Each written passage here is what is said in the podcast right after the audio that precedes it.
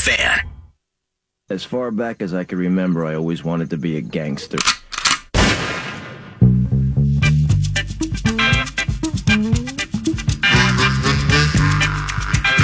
Mmm, Good stuff. 9 to noon. P A. Personal foul. Clipping. There are many, many positives I can get out of this game. The game is over.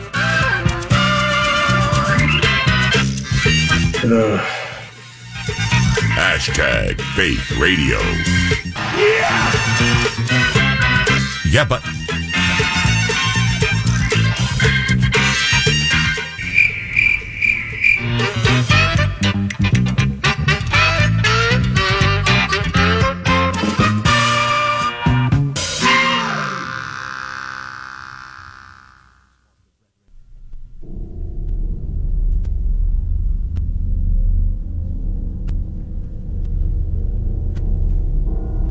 coming. wild. Helping out as well. The shot to goal. That's Bonino. It's that fourth line again. Off the face-off, Minnesota scores. Face-off win by Rask, a goal by Zuccarello, and it's 2-1 Wild. Drop it back. Here's Dumba cruising. A great save. Jones with a rebound. They score. That's Parise.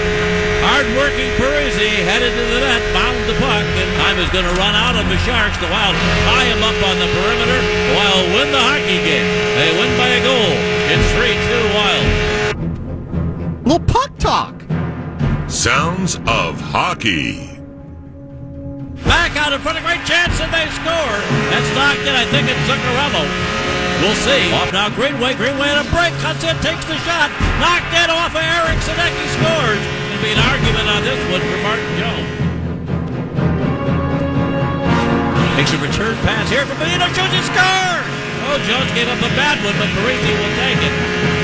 Little give and go there. Parise down the left wing side. Left circle, let it go. Jones fumbles it. 3-1 Minnesota. Held in here by Kaprizov. Off for Zuccarello. Back in front. They score! That's Kaprizov for Minnesota Cleared back out to center, and Sturm will lead the Chargers. Down the left wing. Back behind, but at the wraparound, he scores! Nico Sturm. It's 5-1 Wild. Sturm bumped by Labanc. Time is going to run out, and the hockey game is over. Minnesota has won three straight. San Jose has lost five straight. The Wild win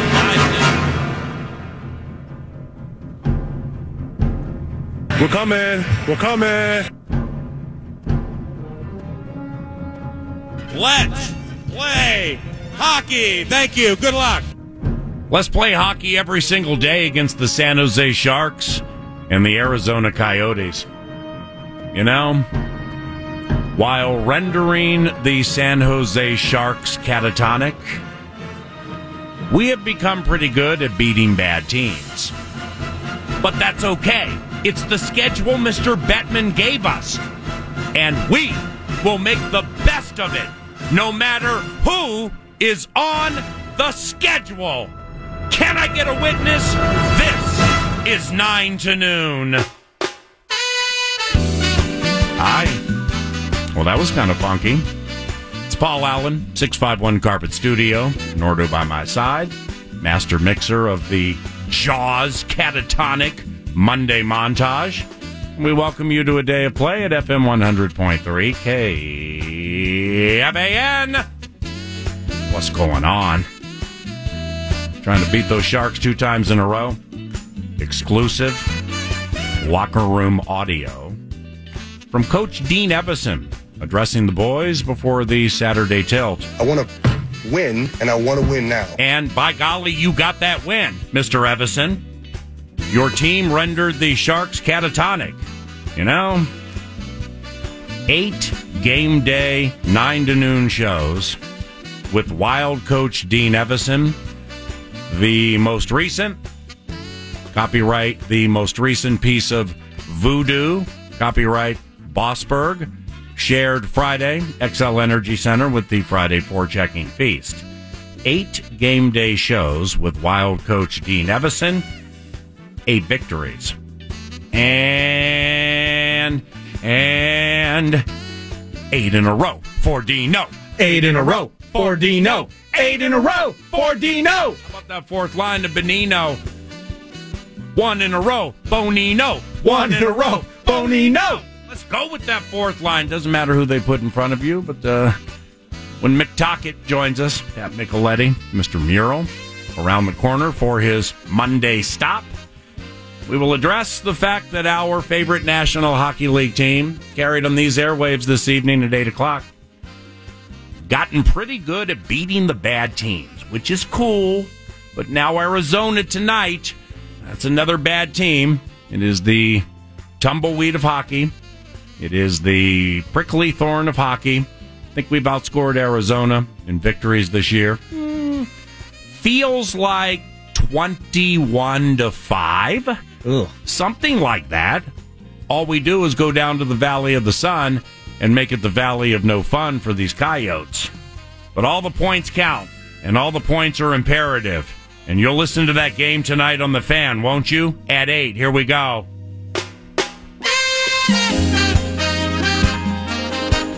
Well, that was kind of sensual. Sensuality sounds better in FM. FM as in K F A N. 8 p.m. piece on the fan. All that torment and teeth gnashing because you can't find you can't find the wild on TV. Sacre bleu. You don't need the wild on TV. You need the descriptions of Bob Kurtz, with his elite knowledge and piercing voice at FM 100.3 KFAN. Okay? Ain't no Sinclair this, ain't no YouTube that. We're here for you all the time. You ain't going to pay a dollar. FM 100.3 KFAN, Kurtz and Reid with a Wild and Coyotes this evening at 8 o'clock. So while the Sharks rolled into town trying to bite us, we bit the Sharks. I mean, just bit that fin right off the top of the back. Hmm. Like As- Brody and Hooper out there in the boat just blowing those sharks up. Brody and Hooper, Richard Dreyfuss by their side. Jenna. Just bit the hell out those Sharks because they're a bad team, and that's what we do. Meanwhile, back at the ranch, we fade the music and fire up 9 to noon and get serious here. Good morning. Good morning. The Twins got bit. Okay. Now that's nine to noon vernacular. It's got no idea how it emerged. March of last year involving COVID 19. It's the devil's wind. It's unpredictable and it bites you Yeah. out of nowhere. Quadruple masked, um, showering with a mask, whatever. No mask. No mask. Yeah. It's an equal opportunity biter. It's an A to Z thing, man. And if you're at A or you're at Z or you're at M, there's a chance you're going to get bit.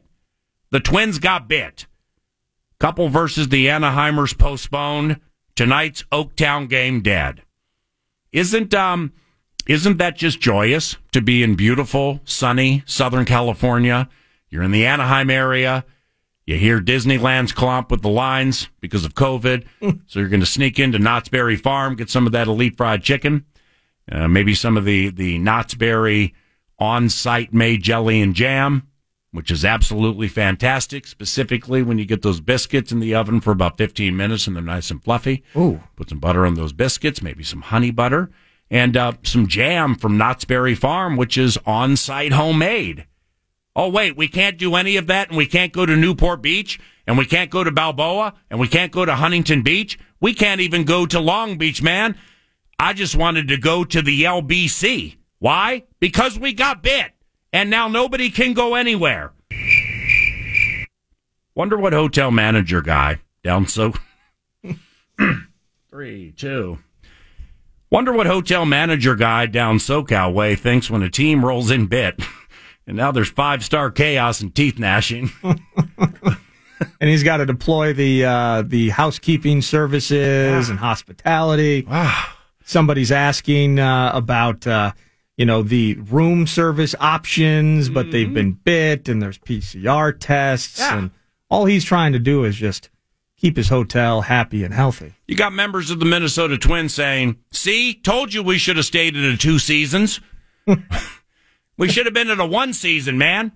I mean, it's five star biting taking place right here in this beautiful lobby, which smells unbelievably good. I would have taken a first floor garden level Ramada style walkout. Always. I would have taken the two seasons if it guaranteed my favorite baseball team wouldn't get bit. I mean, hotel manager guy feeling pretty good about himself last Wednesday, right? Hmm. Roll, rolls into HR, the finance room. He's like, yeah, I got him. X amount of rooms, $35 each. We're going to $35 each on top of what teams normally pay. And we are going to roll out of here recouping some of the cash in the purge. Well, that's great. You filled your pocket. You empty, you, you emptied out your soul because now your hotel has a bunch of people who got bit. And now you got a bunch of people wondering if there are masks that are made that they can wear in the shower because they're worried about the devil's wind blowing into their room. I don't want to touch this in the lobby. And there's torment and it's completely negative at that team hotel right now. You're in Southern California, you're three, bo- three blocks from Disneyland and you can't even go see Tinkerbell because she doesn't want COVID. Tinkerbell can't even float up in the air because of the devil's wind.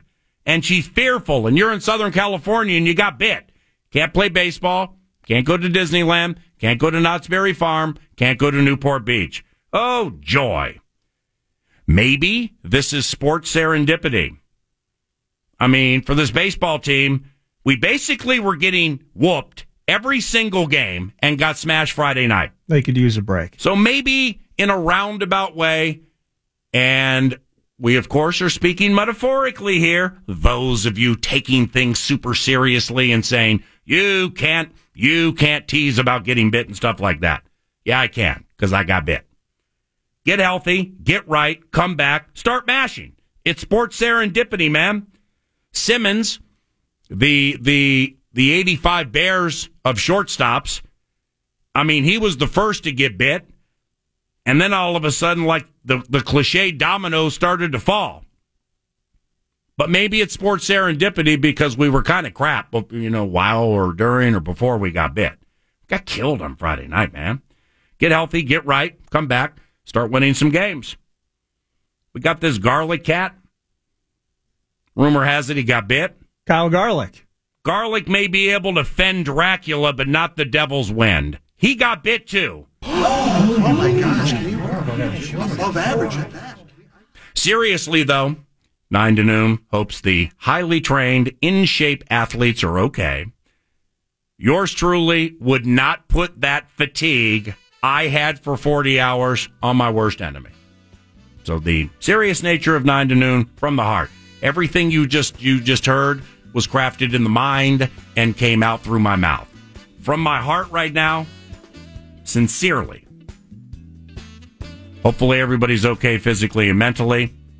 I mean, that fatigue I had for 40 hours a month and change ago, holy cow, ain't putting that on anybody. The FA's COVID pneumonia. Are you kidding me? It's not a joking matter. Absolutely not a joking matter. And 9 to noon hopes all involved physically and mentally are on the mend. Don't care about the baseball games, care about the bodies and the minds and the hearts.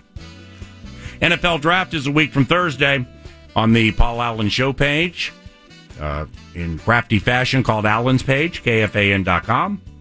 A couple of uh, draft related interviews with Jordan Reid from the Draft Network. If you happen to miss them, one with main man Gabe from the BEN. And this week, sit down football and draft related chats with .com Tom, as in Tom Pelissero of NFL Network, and uh, Jordan Reid. Uh, this will complete the trifecta up to the draft of thedraftnetwork.com. Those will be coming on the show page somewhere this week, but you can catch three right now if you missed them. KFAN.com. It is the Paul Allen show page. In closing on the National Football League draft, if I were a collective fan base, Barrero would call me and us Mondiacs. Plan late is to get into the to get underneath the skin of these Mondiacs. They're just going too far with how much this guy's played. and He can run and he can throw. And what about left hash to right boundaries? Anybody consider that? These Mondiacs. This is your 10 a.m. Mondiac Oh, leader, as in Kellen Mond, the fan, and KFAN.com. That's 10 o'clock. We're going to explain this whole Mondiac thing at 10 o'clock when we churn some draft chat. A week and a piece in front of the 2021 National Football League draft. Good morning. It's Paul Allen. The set list and what's on deck 9 to noon, courtesy of TimberTech and TimberTech.com. Let's get funky with the song right now. Damn, man. My man on the drums with the bop, bop. Just kind of sets the whole thing up. And all you drummers wondering why the lead vocalist, the bass player, the keyboard guy, and the lead guitarist, they may be getting all the girls because they're prominent and up front. You're back there behind, you're wearing the cymbal, back there behind the snare and all the drums and everything. Just remember, drummers, you matter. Because at the end of the equation, we are all dancing to your beat. Covenant claps for drummers, ladies and gentlemen, including Tommy Cook, drummer guy. Old school, best school. It's my man right there. TimberTech.com. What's on deck 9 to noon? Get that deck done right now, courtesy of TimberTech. And uh, over to Nordo for the cash thing. Yeah, the fans trying to put a grand in your hand with the National Cash Contest. And uh, simply enough, just go to KFAN.com, enter the keyword summer. Looking forward to summer. You might be a $1,000 richer while doing so. Go to KFAN.com, type in the keyword summer. The keyword is summer, and 9 to noon is back with Micheletti next. It's a Monday, and here is Eric Bjorgar, general manager of Metropolitan Ford. My man, uh, how's the inventory over at Minnesota's best car dealership, Metropolitan Ford? Well, I got to sneak a quick second here and wish a, a happy birthday to my now 13 year old Chase. Uh-huh. Had his birthday party yesterday.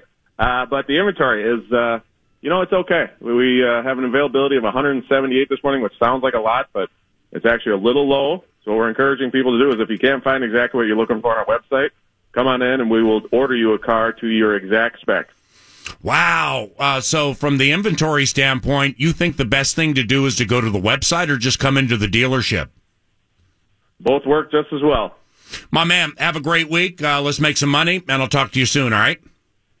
Sounds real good. By the way, speaking of that website, atop the website, a 2020 Ford Fusion for 20K and change. Absolutely spectacular. Like Metropolitan Ford and MetropolitanFord.com. Metropolitan Ford is your happy birthday wishing truck superstore.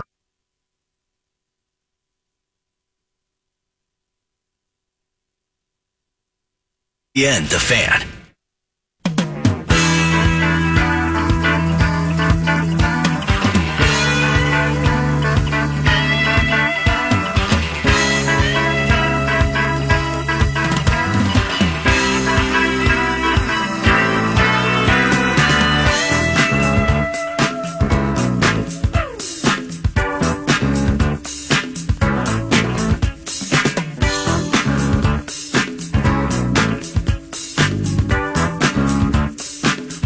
One, two, three. Ooh. Up in the morning, it's six o'clock. Up in the morning, it's 922. It's the 9 to noon radio show. Hello.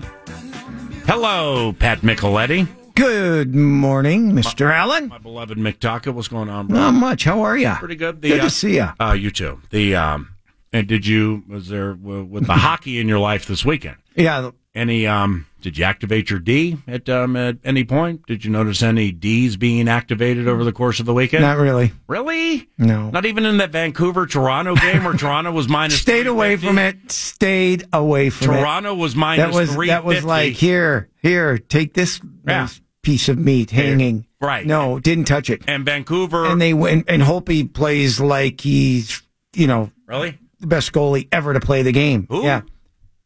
Holtby, remember Bra- him? Braden? Braden Holtby, remember him with the Washington Capitals? Yes. Yeah, you know, was let kind of they didn't re-sign him. And he's Signed with as free- Vancouver. Yep. What happened to Luongo? Uh,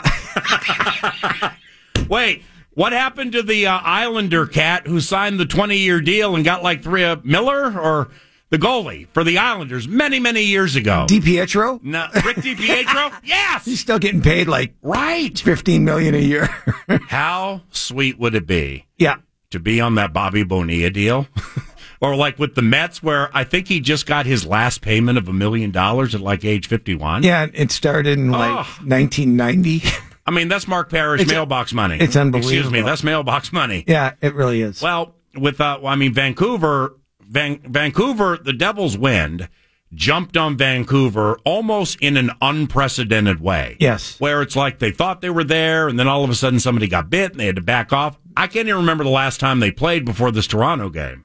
I, I can't either. Two weeks ago, Yeah. and it, and they had like 21 guys bit by it, Yeah, and their coaching staff and everybody, and Right. it was awful. And it was some Brazilian variant, or what? yeah, Somebody got waxed by the Brazilian Devil's wind. yes, and uh, it was bad. And then you know some of the some of the some of the some of the guys, their wives are pregnant, and they got it. No, it was Yeah. just it was it was bad. Well, when when I when I reference Our own Nate Schmidt got it. that sucks. Yep.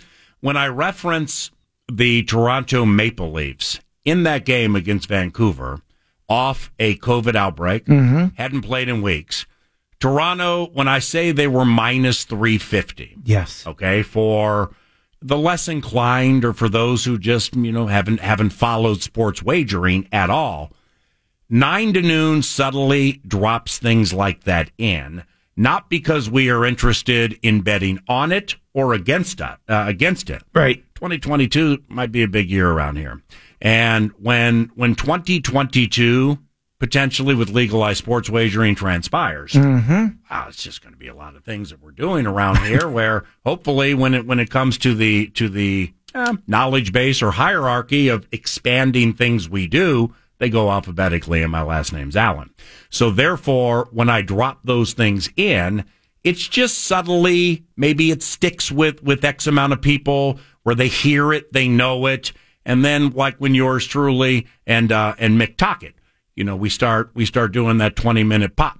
Uh, excuse me, when we start talking about things, it'll just ah, click Ah, more quickly with right. them. That what's minus three fifty? Well, you put up your three fifty to win somebody else's one which is a loser's lament consistently as sports betting would go. So you can go ahead, you, you can go ahead and you're 3,500 to win somebody else's grand. You, um, you, you can, uh, or excuse me, 100, uh, no, grand. You, Grand. You can go ahead and do that, do that yeah. all you want. You can go ahead and get two Yeah. in a row. That's pretty cool. When you lose your third, you're minus 1,500. Yes. It's a loser's approach to straight wagering. Oh, so I'm going to be crafty and put it in a parlay. Well, that's cool. Put it in a parlay with a 160, and now all of a sudden you're putting up your dollar to win somebody else's 72 cents. More on that in 2022 with yours Right. truly and Mick Tockett. Yes. So the Canucks, as that kind of an underdog, beat the Maple Leafs off the two and a half week layoff. Yes. In overtime. Wow. And uh, There had to be more than hope be. No, I mean it was a tight game, three two. I, Hmm. you know, I just saw a few highlights of it, but he was he was, you know, all world. Mm-hmm. You know, and uh, and that's what happens when you uh, get a hot goaltender and you just shut her down, Yeah. and that's what they had to do When, uh, because they had to have no energy. When when Kahkonen Yes. gave up that first goal Saturday Oh, I, off the nine one. just was wait. I mean, I just looked at Twitter and I'm thinking, okay, here it comes. Yeah, you were less worried about Twitter am, and more yeah. concerned about that minus one ninety you may True. have laid. Yes. But good for the kid. Yes. You know, now again, the, the San Jose Sharks, like Karlsson, really good offensive defenseman, Burns, can score on you and so on. They they can score and and specifically in that league, anybody can oh well Vancouver, Toronto, there Yeah. you go. That can stuff like that happens in the NHL. All the time. But credit young Kaapo Mm-hmm. in that, you know, he got himself right. He got himself mentally right, bounced back against that squad. They got the W. They took four over the weekend. And I think we're getting to a point of the season with X amount of games left. It's in the teens where the schedule Mr. Bettman gave us and gave everybody with their own divisions and stuff like that. You know, it's with the Arizonas and, and Bossberg was right about the LA Kings when it, when it, when he was you know, when he was chiding them early in the season. I'm a big Anze Kopitar guy. Yep. I don't like people taking shots at the Kings. Kings ain't very good. Sharks ain't very good. Arizona ain't very good. We've gotten really good at making the routine routine with beating the bad teams. So now, as you push to the postseason, because we are a 100% piece for the postseason, How do you tighten that sucker up so you can better compete with the better teams? Uh, you know, I, listen, they've done very, very well against the Vegas Golden Knights. Right. You know, they've kind of kind of owned them. Right. You know, you're so you're kind of hoping Yeah, that that, that Vegas gets to that number two seed. Mm-hmm. Um, you know, once you, the, as you know, once you get to the playoffs, it, it complete things completely change. The style changes, the intensity uh, changes, and you know, you you hope to get on that wave where you, you know, just start, you know, rolling over teams like Columbus did to Tampa two years ago and Yeah. swept them in four games. Right. Um, so it can happen, but.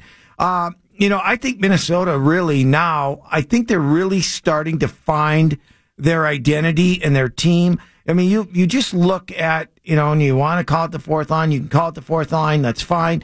But, uh, their depth is, uh, their depth is really, it's really coming up now and you can really see it. And, uh, so that, that's the, that's the really good thing. And and see there there are three parts to this. You're you're absolutely Yeah. right. I mean, I think we were three and five against Colorado, yeah. something like that. We we had the ridiculous back to back at Denver within the last three weeks or a month or whatever. Okay, that was eye opening. Then we beat them the last time, or beat it the last time we played it.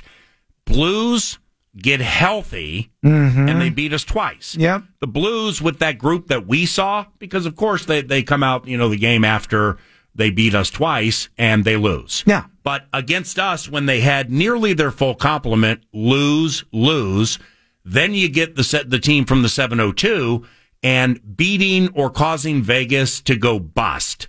That's been year after year after year. It so, has. So the kids would say, young Alex would say, Alex Micheletti down Mankato way would say, that's a thing. Mm-hmm. We beat Vegas. Okay. So what I'm getting at is truly, I just believe there's better with the Wild. Mm-hmm. it- it's like all the line moving. The Eriksson Ek line has completely clicked. Kaprizov, obviously, with some star power. Fiala benched for the final 11 minutes, period number two on Saturday. It's, we, we see what it is. They tighten that sucker. Man, we could be onto some memories here. You, you really could. And, and, you know, the thing is too, they, they, when you think that you can win and when you have everybody, um, everybody thinking you can win and everybody knows that, hey, my, my role is really important. Um, and that's what they have right now because they're using everybody. They're using everybody. Yeah. And everybody's contributing. And everybody knows if I'm not pulling my weight, I'm going to sit 11 minutes and then get pulled back in. I'm not going to get sit 11, uh, 11 minutes and brought outside and shot and, you know, you- you're done for a while. Yeah. And so I think that, that, I think Dean Evason, again, has done just a masterful, masterful Agreed. job. Um, uh, because when you can, when you can line up a Sturm, Parise, and Bonino against Wow. another's another team's fourth line. What a fourth line and with Parise on it. yeah, And, and and that's why when you look at Colorado, you look at Colorado, they are four deep. Now their fourth line may not be great, but they're but they're really good. And I don't think we could match their depth before because you know, and now you can because you're gonna you're, you're gonna have guys more fresh. All the guys are playing around uh, you know, you've got a few guys that are playing more minutes, but but in reality, it, it's it's pretty even throughout the whole lineup. I Yeah. looked I looked the other night and I saw, you know, they're the fourth line, Parise, Bonino, and Sturm each played 14 minutes, and then I looked at. Uh, you know, the Fiala line, they were at the 13 to 15 minutes. And so if you're getting that, you're always fresh. You're always, you know, jumping off the bench and, and guys are, are going hard. And, uh, and look at one thing, and, and I mentioned this the other night, we don't talk enough about is the D core. I mean, these top six D Yeah. are, are, have just been terrific. But but perhaps we don't talk well, and uh, we don't talk about it more with, with our weekly um, confabs. Yep. But like with Beyond the Pond, the the the, the Fallness bit on Saturday, Yes. or a Wild Fan Line with Cheddar B. It's like if you guys don't talk about it more, I would understand because it is the defined strength of Yeah. the team. So therefore, it really you only really talk about that when it lets down, right? For sure. Yeah. You know, like, which it doesn't. No, I mean, I, I don't know when I last time I brought up Jonas Brodin's name, and he might be, you know, the most unsung hero in the National Hockey League, you know, as, as a defenseman. Yep. Um, so yeah, it's just, uh, it's been, you know, you're never mistake free, but as close to mistake free as you can get. Uh, speaking of of activating the D, Yes. and speaking of those who execute their toil via the blue line, uh, Ryan Suter. You know, there there are perceptions where it's my belief some of the perception from the fan base absolutely is reality. Mhm. Uh, I also believe that things with Suter, Parise, and or locker room hierarchy and the way things have changed Yep.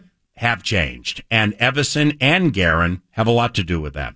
And, you know, there are those that I know and those within the organization who may not exactly understand Mhm. the route of attack Bill Guerin specifically and or Dean Evason take.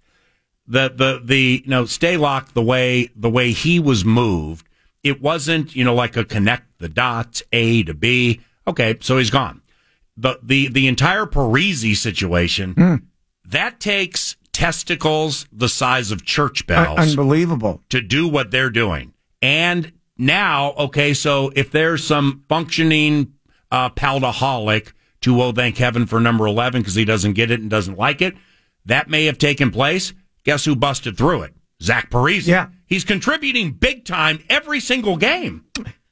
Um, it- it- for any superstar, and Zach will go in the U.S. Hockey Hall of Fame someday when he when he's done. He will.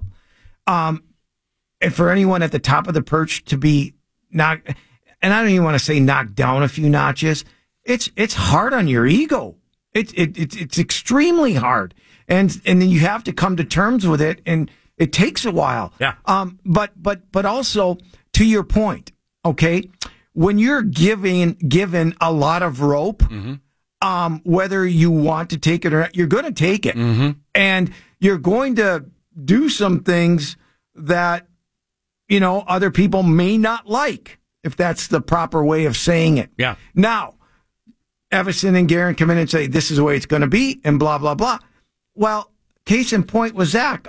All right, he said, "Okay, I, I gotta, I gotta be this way. That's what they want because I'm being told that." I don't believe he said okay. No, I don't think he did. I don't think he. Yeah, I, believe. I don't think. there was a little problem there for a while. Oh, for and sure. all Well, that's through where that's where I get back to. Got you. You know, you have to. You know, it takes a while to settle in, but once you settle in and you see how things are operating, and okay, I'm just, you know, maybe it's I'm going to go show you Yeah. that I should be blah, Right. Or you know what, I got to contribute where I contribute because I'm a competitor. Yeah. Well, uh, well, well, when we return, I'm gonna pay off this Ryan Suter thing that that, Yep. that I started because he is praiseworthy, and like I said, I do believe that there that some of the perception fans and or media mm-hmm. members, certain ones have with Ryan and his days here, I do believe some of them to be accurate. Mm-hmm. On the other side of it, what transpired Saturday was touching. Yes. And it it it was classy. Yep. And we're going to share that, continue to talk about the Wild and the NHL with Pat Micheletti at Pat Mick2626 via Twitter. It's Paul Allen. And the fan.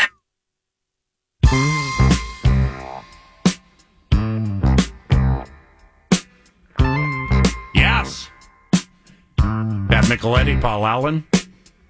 Nordo serving us with beautiful music from Steely Dan. And in fact, we will take three black cows right now. In the corner of my eye, I saw you in Rudy's. You were very high. You were high. You know what a black cow is? It was a cry. Okay. You know what the drink a black cow is?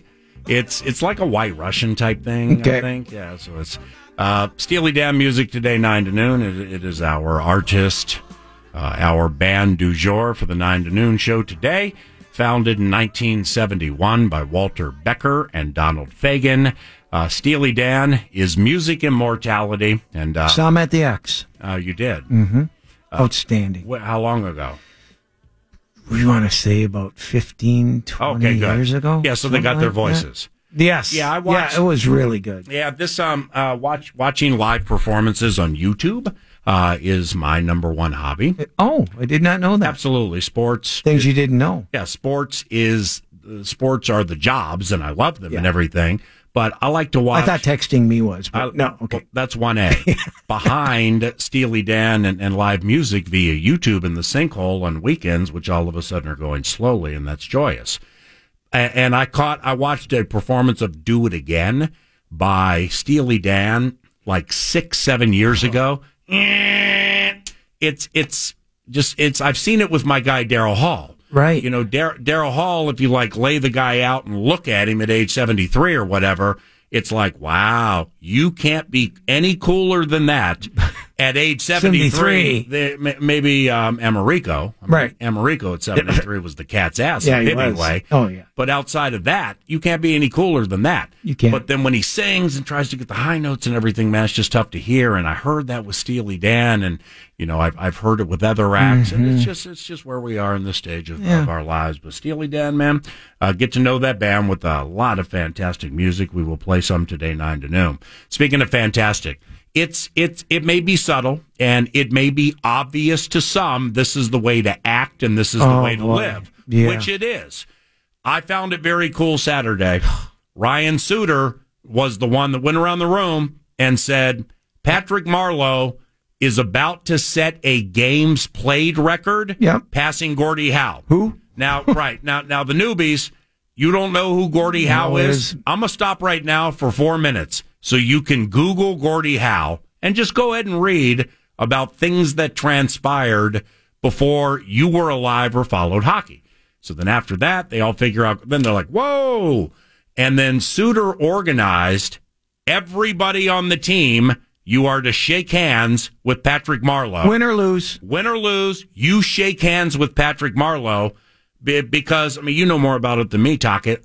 This is a record that's never going to be broken. The game's played bit. Yeah, the game's played bit, and he has played 869, if I'm correct, games in a row. Oh my God! In a row. Wow, he has the current ages longest. 30, 39, 40, 41.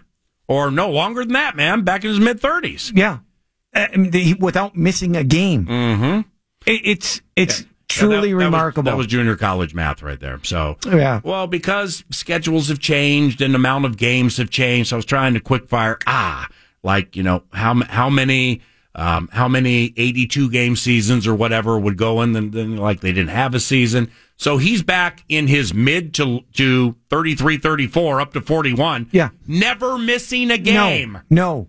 And and you watch him skate now. You know, sure, he probably doesn't have the skill that he used to have, but his legs are they look the same. You know, Mhm. I mean, it's un, it, it, it truly is, and he just a true professional. And for I don't know him, but from what people say, like one of the nicest people. Yeah.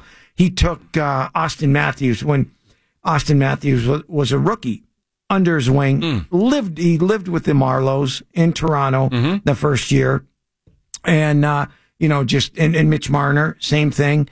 Um, you know they just they call him dad. I, you know it, it's it's just uh, it's remarkable. Tockett. So when I say this games played record Marleau owns, will add to this year, and by the way, might not be done No. at age 42.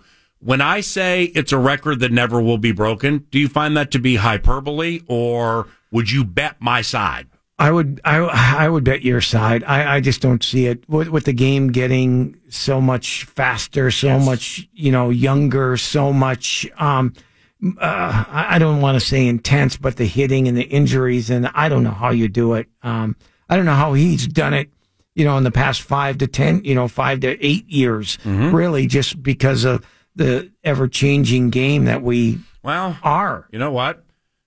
Jumbo Joe Yeah. is in sixth. Okay, so we got. yeah, let's go ahead and take the plus. yeah, Jumbo Joe Joe- has a shot. He's still.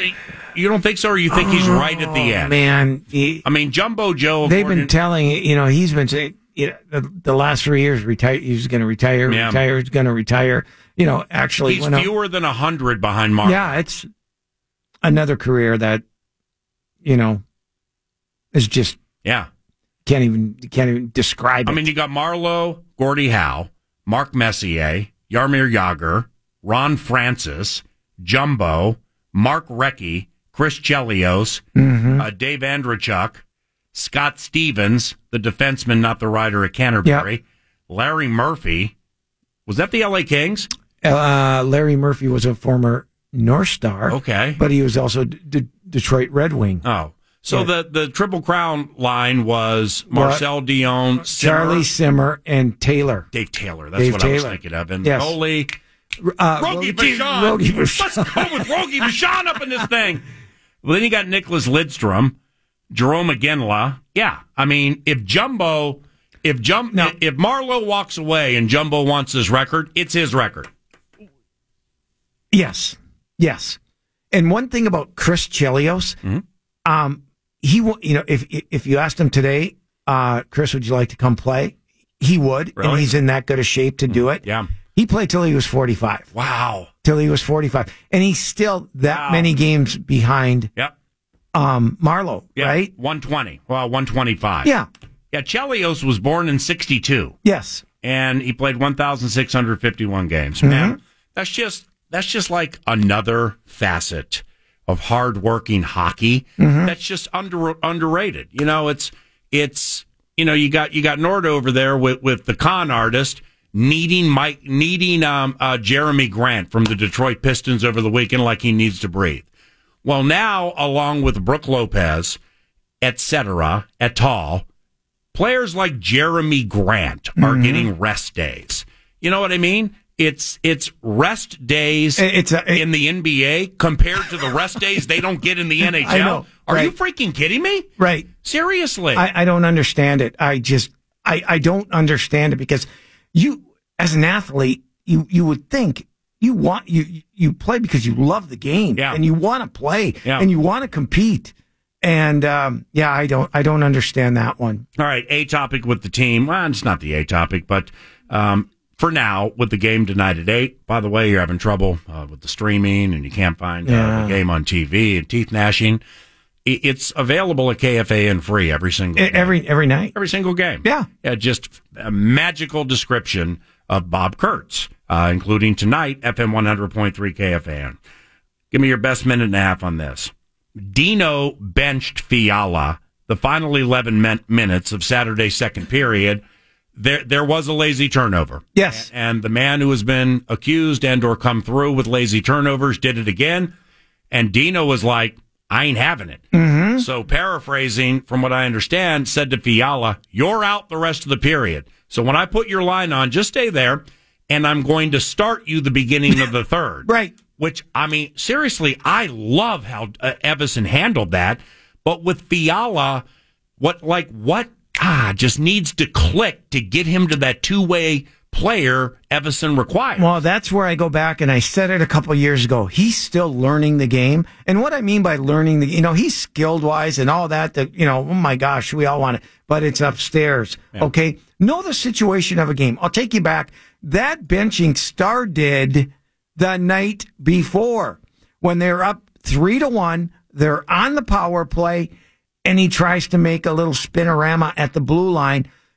Uh, Evander Kane strips him of the puck, goes down, makes it a 3 2 game. Yeah. Now we have a hockey game. Okay. If you just do nothing on the power play Yeah. and keep it in their end or what have you, um, it wears the clock down. Hmm. You win the game 3 to 1, maybe 4 1 with an empty net. Yeah. Now he turns it over. Kane scores. Uh oh, nail biting time. Yeah. And they hung on. Yeah. They hung on, but but that's So the next day when he turns it over, they That- get a rush and a chance. Yeah. But they don't they score. don't score. But and that's. Dino's But that's like, like, okay, I got to stop it. I'm going to stop it now, and here's how I'm going to stop it. And I don't care who you are. And that's what I think everybody on the bench, and you know, and we, and we made such a big deal about the Parise benching in Vegas when they, you know, the turnover or whatever Yeah. happened. That was so long ago. Oh, when he stayed on the ice? Yeah, when he stayed on the ice, refused didn't to get off. change? Yeah. Well, that's insubordination. I mean, with all due respect Well- to Zach, and I love Zach, Yeah. that- that's an insubordinate move Right.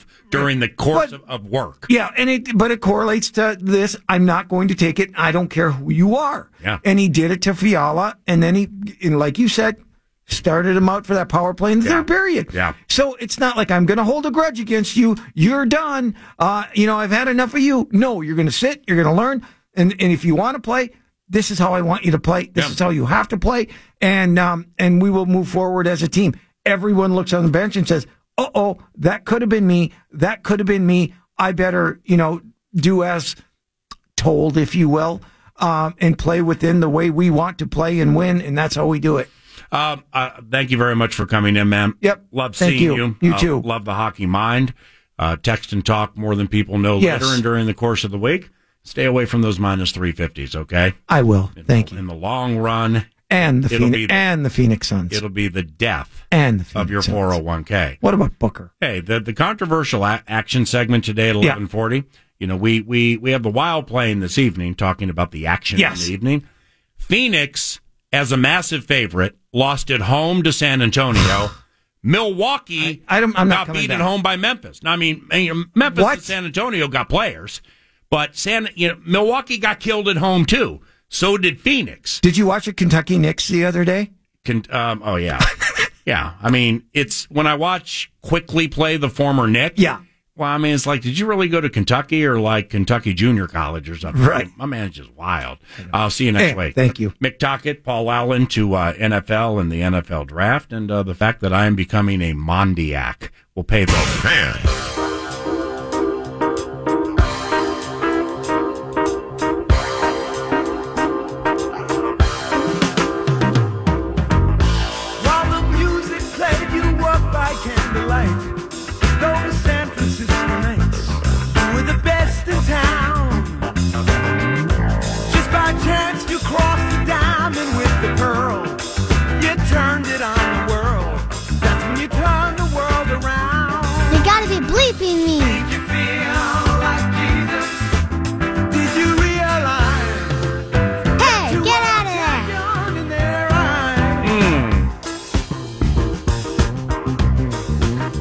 And warm, the quiet storm, KFAN 1004. A Mondiac. Yours truly has not, I think I've become a full fledged Marlowiac while becoming a Mondiac.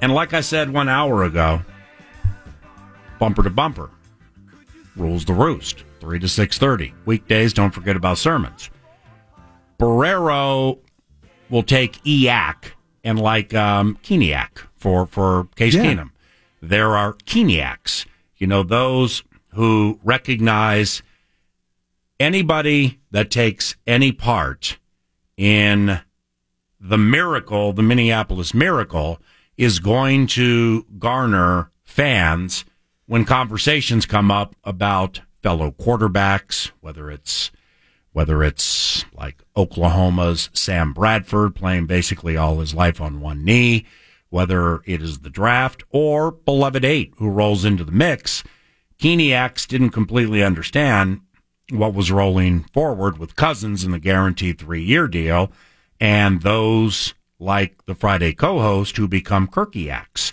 They become Adiacs. They become Kirkiacs. Is it okay to eventually not be a Keniac? Like if if you were mad in, I assume, I think it was March of 08 when Kirk signed that deal and Keniacs were mad. Mm-hmm. They needed medicine and it was in the form of Kirk being run out of town. Tell us why Case is not getting that Yeah. three year deal of some sort. Is it okay to maybe two or three years later change your position? You have converted away from Keeney, Keenicism. You are no longer a Keeniac, and you are able to accept what is now in front of you. When when you study Keenum isiology and you become a Keeniac and you take part in a miracle, it's very difficult unless there is something by a mountain preaching to you because you're meek. Oh, So that is needed. And for the Keeniacs, I'm sure it took place because, well, I mean, God bless Case, but old Case, you know, basically played himself back to being the Case Keenum people knew and loved. So the answer would be yes. In fact, it's preferred.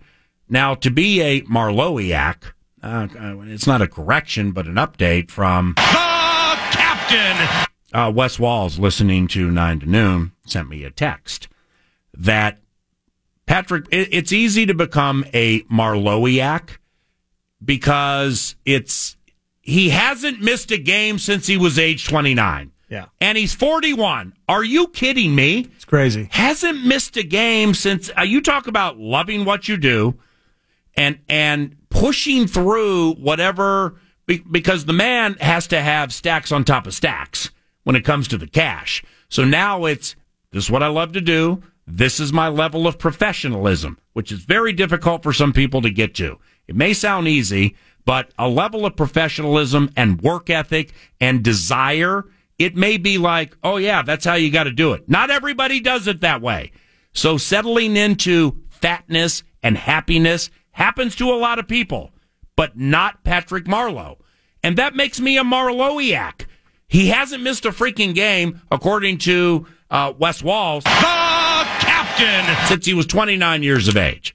God bless uh, Patrick Marleau. Congratulations, man. We hit on it Friday with Billy G and all that kind of stuff, but now that it's happened and the state of hockey uh, re- representing itself and and recognizing his ach- achievement and the game stopping and, and his lower lip quivering because he was moved.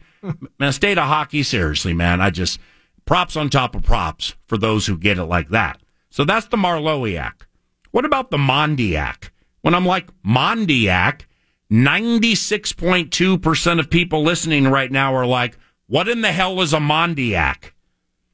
Well, this started Friday. It continued over the weekend. And now I'm kind of all in on this guy. Mon will run the option on second down. Mon keeps it. First down and more. Running away from Cowboy defenders. Kellen Mond is in the clear and in the end zone. 67 breathtaking yards. Kellen Mond, courtesy of ESPN.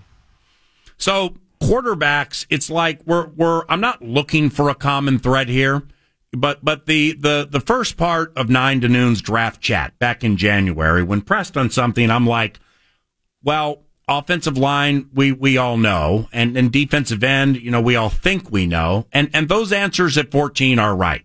And I ain't saying being a Mondiac, copyright bump, if I'm representing a fan base, I'm getting so over the top on this kid that I mean, I might just pay a thousand dollars to JG or Bump to be called a Mondiac one time, three to six thirty, because I'm becoming a Kellen Mondiac, and it's not it, it's FEMA Fairness and Mondiac Act.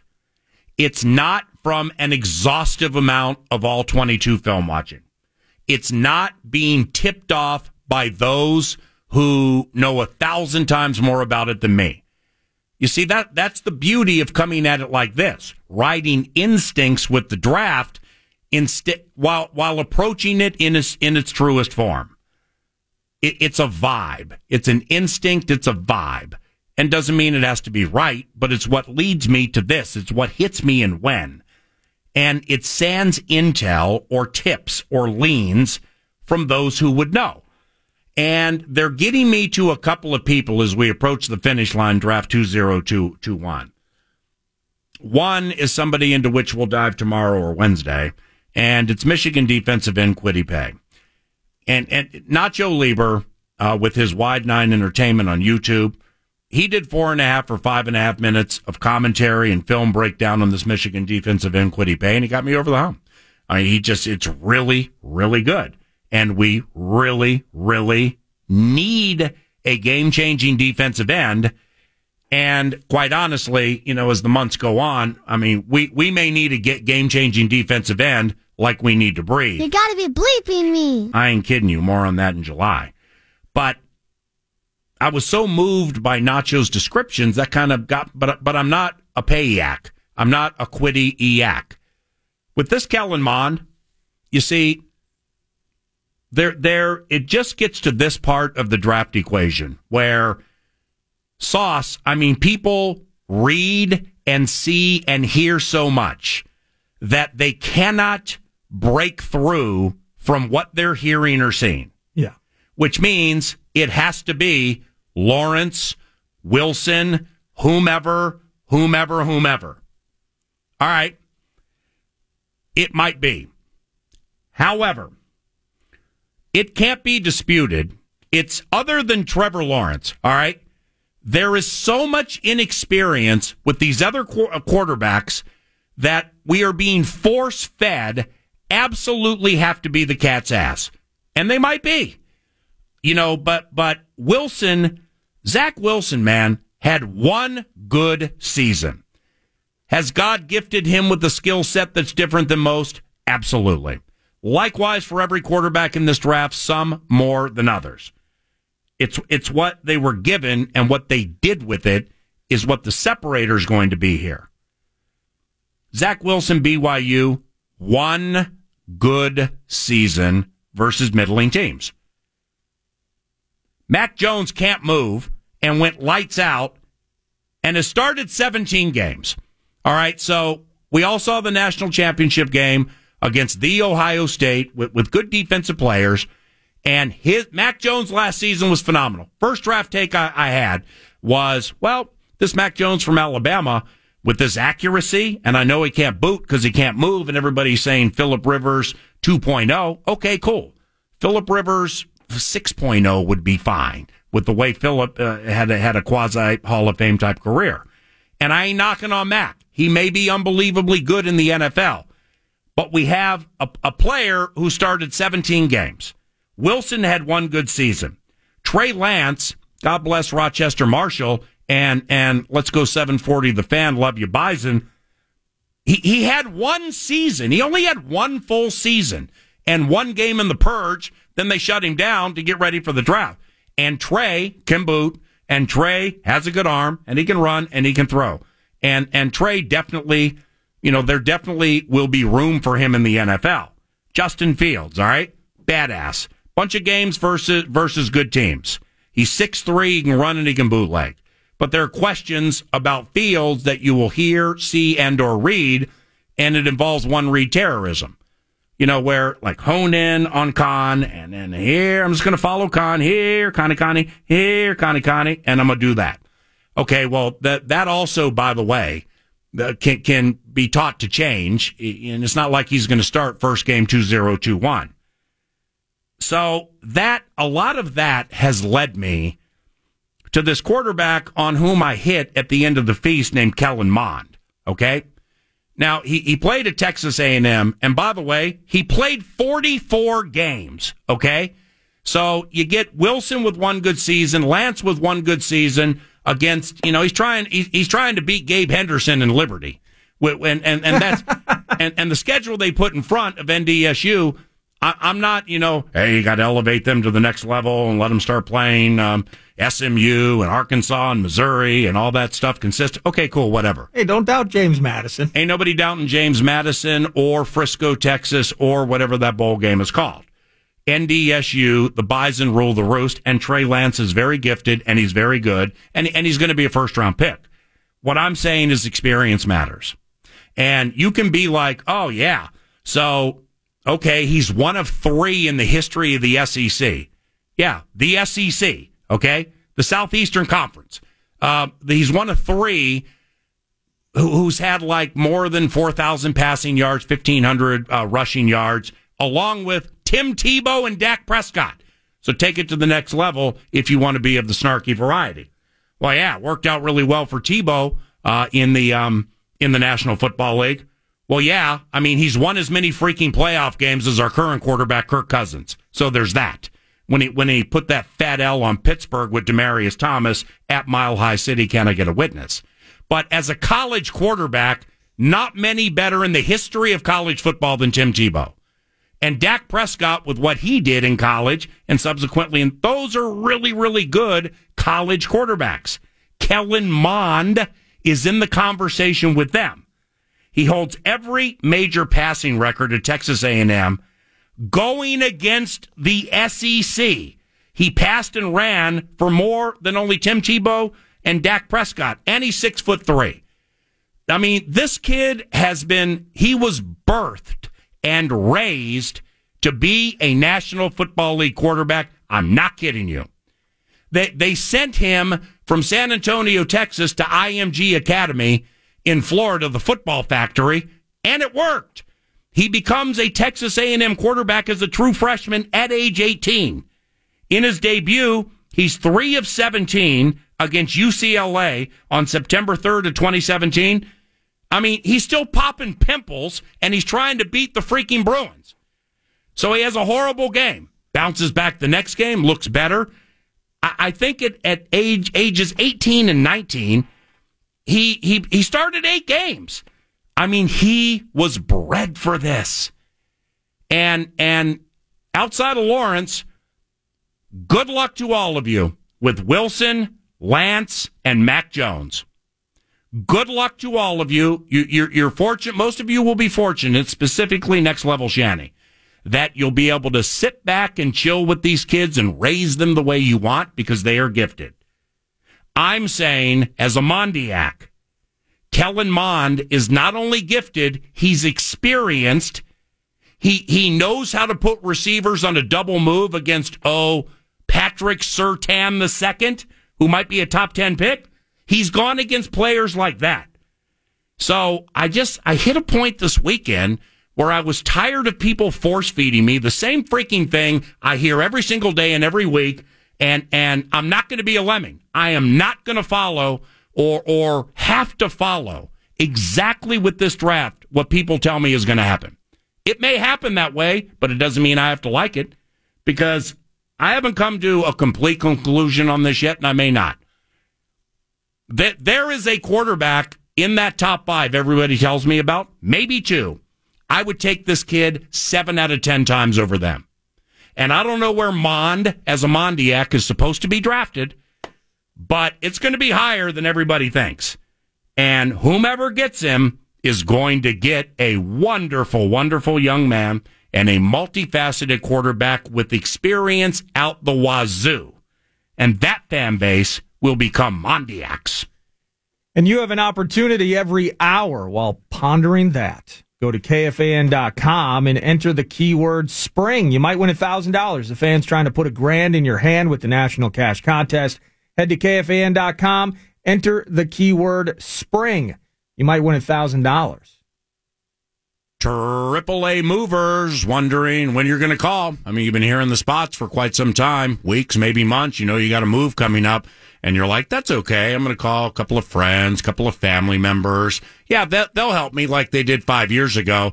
Okay, cool. They helped you five years ago. It took three hours longer than it should and two coffee tables started with four legs and ended up with three. Oh, and by the way, they don't, they don't want to do it. Okay. They'll do it, but they don't want to do it. So just alleviate all of that hassle and go to AAAmovers.com or call 612-588-MOVE. 612-588-MOVE. You know you have a move coming up and you know it's daunting. So get it done by Minnesota's movers of choice.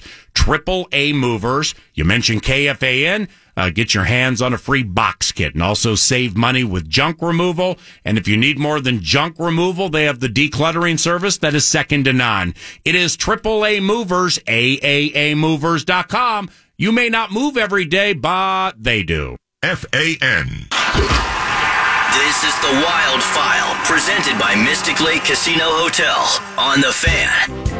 Heck yes, it's the Wild File. And how about a bounce back for the Wild and a back to back over the weekend? They lose two in a row to the Sharks several weeks ago, but they were the ones doing the biting with a 3 2 victory on Friday evening and a 5 2 thrashing on Saturday. And as things look now, with 13 or 14 games left in the regular season, Minnesota Wild, very primed, very stable, very, uh, might you say, locked in almost to that third spot in the Honda West division. But they're back at it tonight, a couple in a row now, coming up against the Arizona Coyotes starting this evening.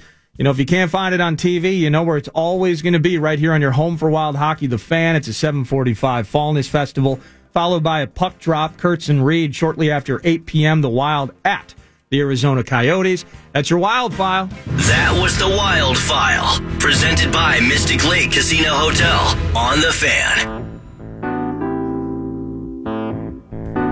Company cleanup 9 to noon. Trey Lance grew up in Marshall, Minnesota, did not attend Rochester John Marshall High School.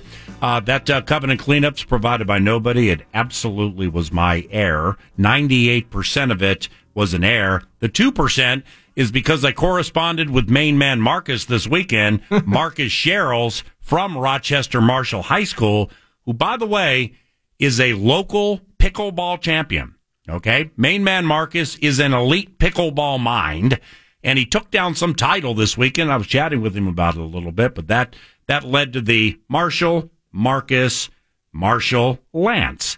So uh, anybody offended by that, um, yours truly apologizes. Trey Lance, NDSU, Marshall, Minnesota. Absolutely. Working our way up to the draft a week from Thursday, PA, and to the 14th overall pick for the Vikings. I was kind of thinking about taking a peek at each of the teams that, as of this particular moment, draft in front of the Minnesota Vikings.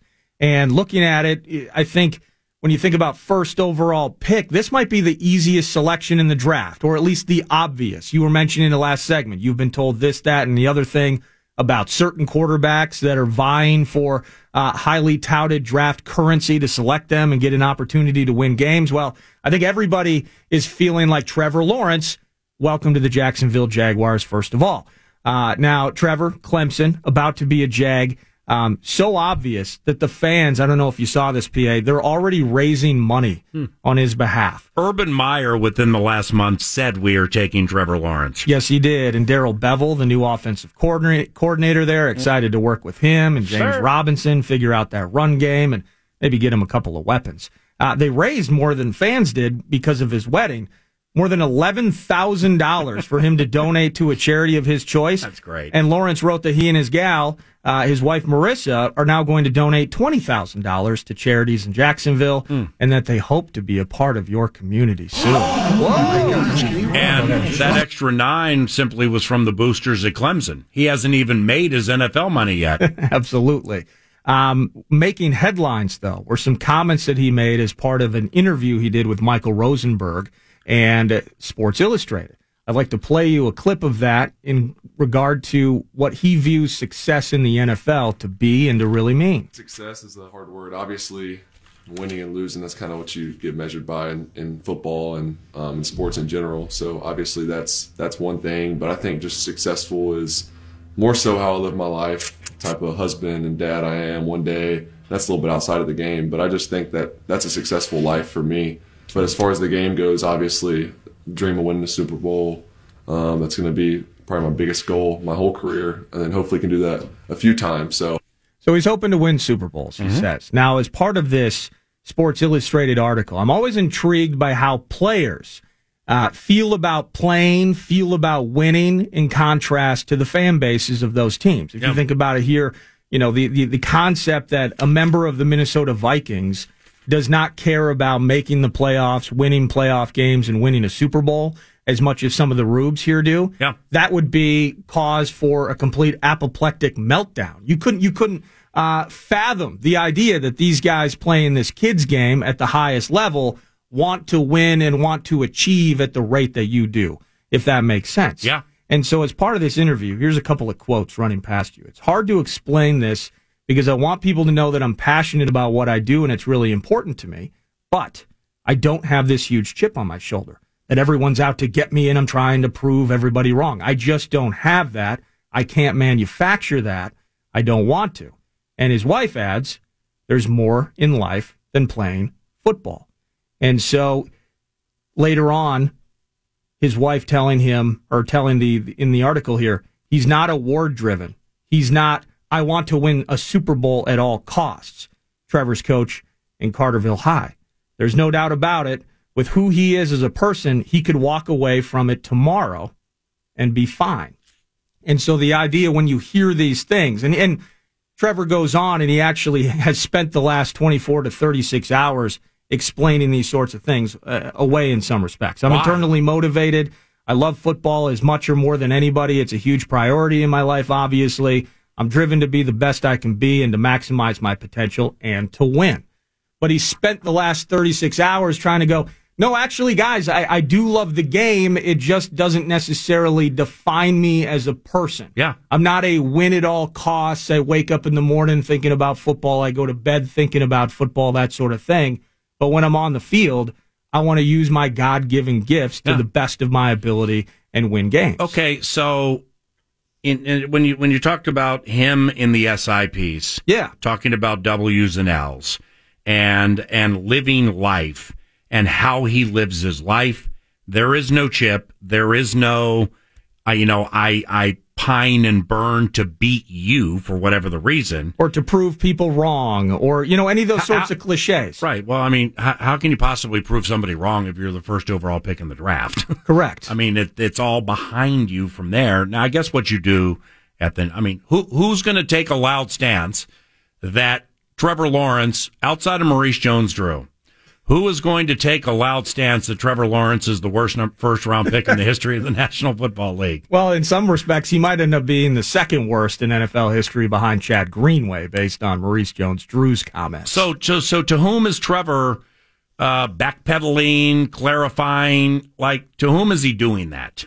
Uh, it's it's the fan base. There's been criticism from the fan base, and and of course anybody, the national talking heads and such, they jump all over this. Okay, but this is the Jacksonville Jaguars fan base. Correct. A lot more pain than pleasure in their history. Well, yeah, be lucky you have a freaking team, okay? Because when you start when you start covering massive amounts of seats in the upper level, the next step is your owner Shad Khan making Wembley his home stadium. Yeah. Okay, so I mean, it, it's haven't you learned through the years what it's like to be a Jaguars fan?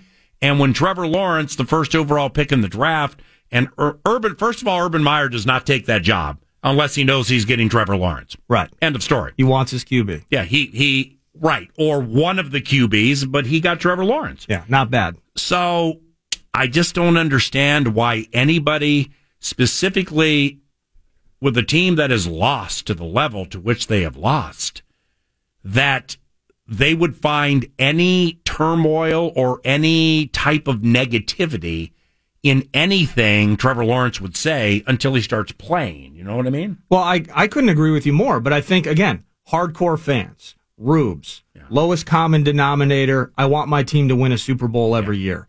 They're, they might be the type here in Minnesota to analyze the posture of a certain quarterback in certain circumstances of a game or mm-hmm. body messaging or mannerisms Yeah. or those sorts of things. Yeah, but said quarterback has proven to be fidgety and throw it to PJ Williams and Minkah Fitzpatrick and have problems in Washington. So there are past performances. And and I'm not going to go to the lowest common denominator card here because they're impassioned and they love like we do. Well, absolutely. They're just doing it, you know, a different way. He hasn't played a freaking game. And and if you're really going to like teeth gnash and read between the lines of what this guy's saying, what what I was waiting for, maybe it's there, is is for Trevor about the only thing that I could take out of it, you know, that potentially I'd like wonder what was next. I think it was what his wife said. Was her name Marissa? Marissa, yeah. Right. Okay. Well, football is not everything in your life. And, and, and, and handling things that are more important in your personal lives. Yes, that's absolutely important. But guess what? Football is going to provide you an opportunity to really take that a step farther and take your money and give it to those who, who need. Yeah. Those who are not as blessed as you. And the things that uh, don't include football in your life may be enriched Bingo. potentially by being in the NFL spotlight. That that's why I did the fire last week, Fair, uh, Fairness and Aaron Rodgers Act. You know, a year, 10, 11 months ago, when he embarrasses fellow Hall of Famer Drew Brees on Twitter. Okay, and and and Drew embarrassed himself to a certain extent before that. But what I said was, Aaron, you you you have his number, man. Text him, call him. You don't you don't have to look at your the so new age fraud freedom fighter bullcrap where you got to look at your Twitter analytics to see what the likes and the retweets and holy cow, honey, this thing just hit a million. A million people have looked at my tweet.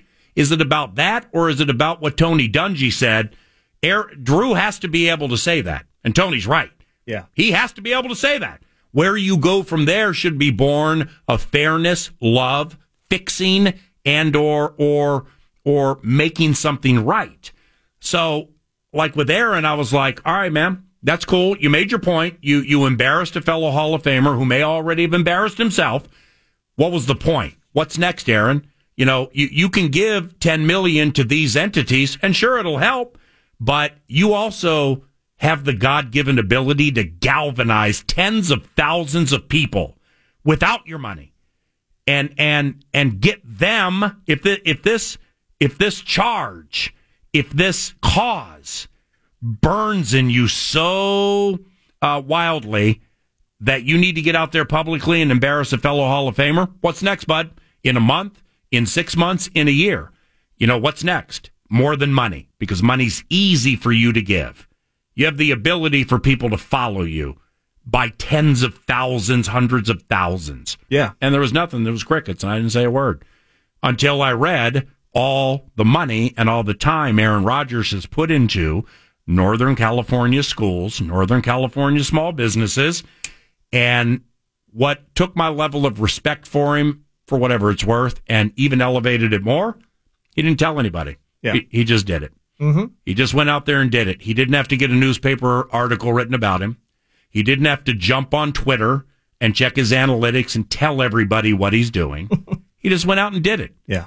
He helped people and he gave generously from his heart without needing praise. Yeah. So that that has changed my opinion of Aaron Rodgers forever as we move forward off the field as opposed to on. With Trevor Lawrence, I don't have an on the field opinion. I've watched him play two times. He's going to be the first overall pick in the draft, and every draft analyst to whom we speak is like he he's the bomb. He will be the bomb. So now the next part is off what you're sharing here, his outlook on life, which, which I find to be fascinating. This this story you're reading. Yeah, I found it fascinating too because again, trying to pick apart a guy that has been essentially just this unstoppable, unbreakable, completely polished pillar uh, within college football world, and just basically a countdown to when he's going to be drafted. He said this: uh, "It's not like I need football for my life to be okay. I want to do it because I want to be the best I can be. I want to maximize my potential. Yeah, who wouldn't want to? Stop. You that that's awesome. Yeah. I don't need football to make my life okay because the majority of the people are going to be like, well, I mean, come on, who are you fooling? You're talking about tens to hundreds of millions of dollars. Not everybody needs a lot of money to be happy. It's true. And there are those who make a lot of money and have a lot of money, A, who are not happy, but B, that's cool, man. It's more money to give. It's more money to help. You know, so it's it's I ain't don't stop tying things to money. Absolutely. And and in the end, what I just I I'm just intrigued to see what happens the first time they experience trials and tribulations. They got two first. One of them's going to be Trevor. Yeah. They got a couple of second round picks. You so know, they, have two first round picks. They have two first. I think it's 25th overall is the Whoa. other one. So Holy. Oh, what a perfect spot to take Kellen Mond in case the fans are right about Trevor Lawrence. That's what they should do. Take Yeah. Trevor first overall. we know Kellen Mond is Yeah. a competitor. I, I, we maybe, maybe not. Yep. And uh, then you- I mean, you have to hit on one of them. But Well, so yeah. And when Trey's available in the second or third round, you got another crack at him. absolutely, maybe Kyle Trask. I'm, I'm saying Trey Lance. No, I understand. I'm playing with Yeah, at least somebody's going to drop. So uh, the cost of, of these quarterbacks not named Trevor Lawrence is going to be high. And there's Yeah. going to be some guys taken in the top 10 next week that maybe would should not garner a first round top 10 equity. Uh, this kid certainly has. Yeah. And it's just, I, I find the, the picking apart the dissection of comments from a 21 year old kid Yeah. before he's ever played a snap in the NFL to be interesting. And uh, now he's going to go from a place where he had a hard time losing. I think he lost twice his entire college career to a place that only won one game in 2020. So now, whether football is or is not the Yeah. most important thing in terms of his life spiritually, personally, and all of those things, Yeah. uh, we're going to try and keep those pools and those hot tubs full in Mr. uh, Shad Khan's facility. And uh, he's got some work to do. That was beautiful. Nice job, bud. Uh, that was very, very good. I'm glad you shared that. 1040. On the fan.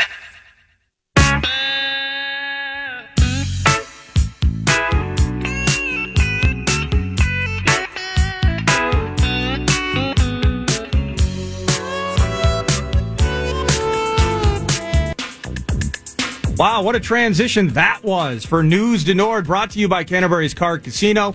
It's poker, it's blackjack, it's table games, and it's all year round. Live racing. We got to be coming up here in less than a month before you get to see that at Canterbury Park. Uh, get to CanterburyPark.com for all the details. Month from tomorrow, big boy. Month from tomorrow, 5 o'clock. Uh, Tuesday, Wednesday, Thursday, racing at Canterbury, each at 5. Uh, family Day, Sundays at 1 o'clock. But a month from tomorrow, and they're racing. Hold on, 1 p.m. Family Days, face painting. Yep. Maybe some uh, Clydesdales in the mix. Uh, maybe it depends on um, the Devil's Wind and animals. Oh, yeah, and, that's right. And really finding a mask requisite of a Clydesdale. I mean, they got, you know, it's like. It is difficult. Yeah, it, it's I see those Clydesdales when I walk into the racetrack on Sunday, and you know I always say to them, "Hey, why the long face?" You gotta be bleeping me. Number one. Uh, Twins fans and their collective face is quite long as the Twins just got their asses kicked uh, in LA. And then the final two games of the series were postponed slash canceled uh, because at least one member, Andrelton Simmons, I believe Kyle Garlick, what a cool name, Staff member. staff member, um, and that has put things on the shelf. Now, they were waiting to get some tests done, I believe even as recent as this morning, and then they're going to make the trek from LA up to Oakland, where at this moment, today's game's been postponed, but it looks like the plans are in the mix for tomorrow, the 20th, a 5.30 and 8.30 p.m. doubleheader. Oh, that's great. Are you um, are you excited to watch it on Bally? I got I got Comcast and I overpay. I overpay like everybody. I Yeah. just don't complain about it publicly. Which, if you do, I'm not mad at you. Right. So yeah, I'll be watching it, but um, but there there is an overpayment that's required to get to that winner circle. There is, and uh, I've never complained about how much I pay for cable services either. Yeah. Now, I have a streaming service that does not offer Bally. Yeah. And so, you know what you do is you either change services. I'm not interested in doing that at this stage. Or you call your dog and get his code.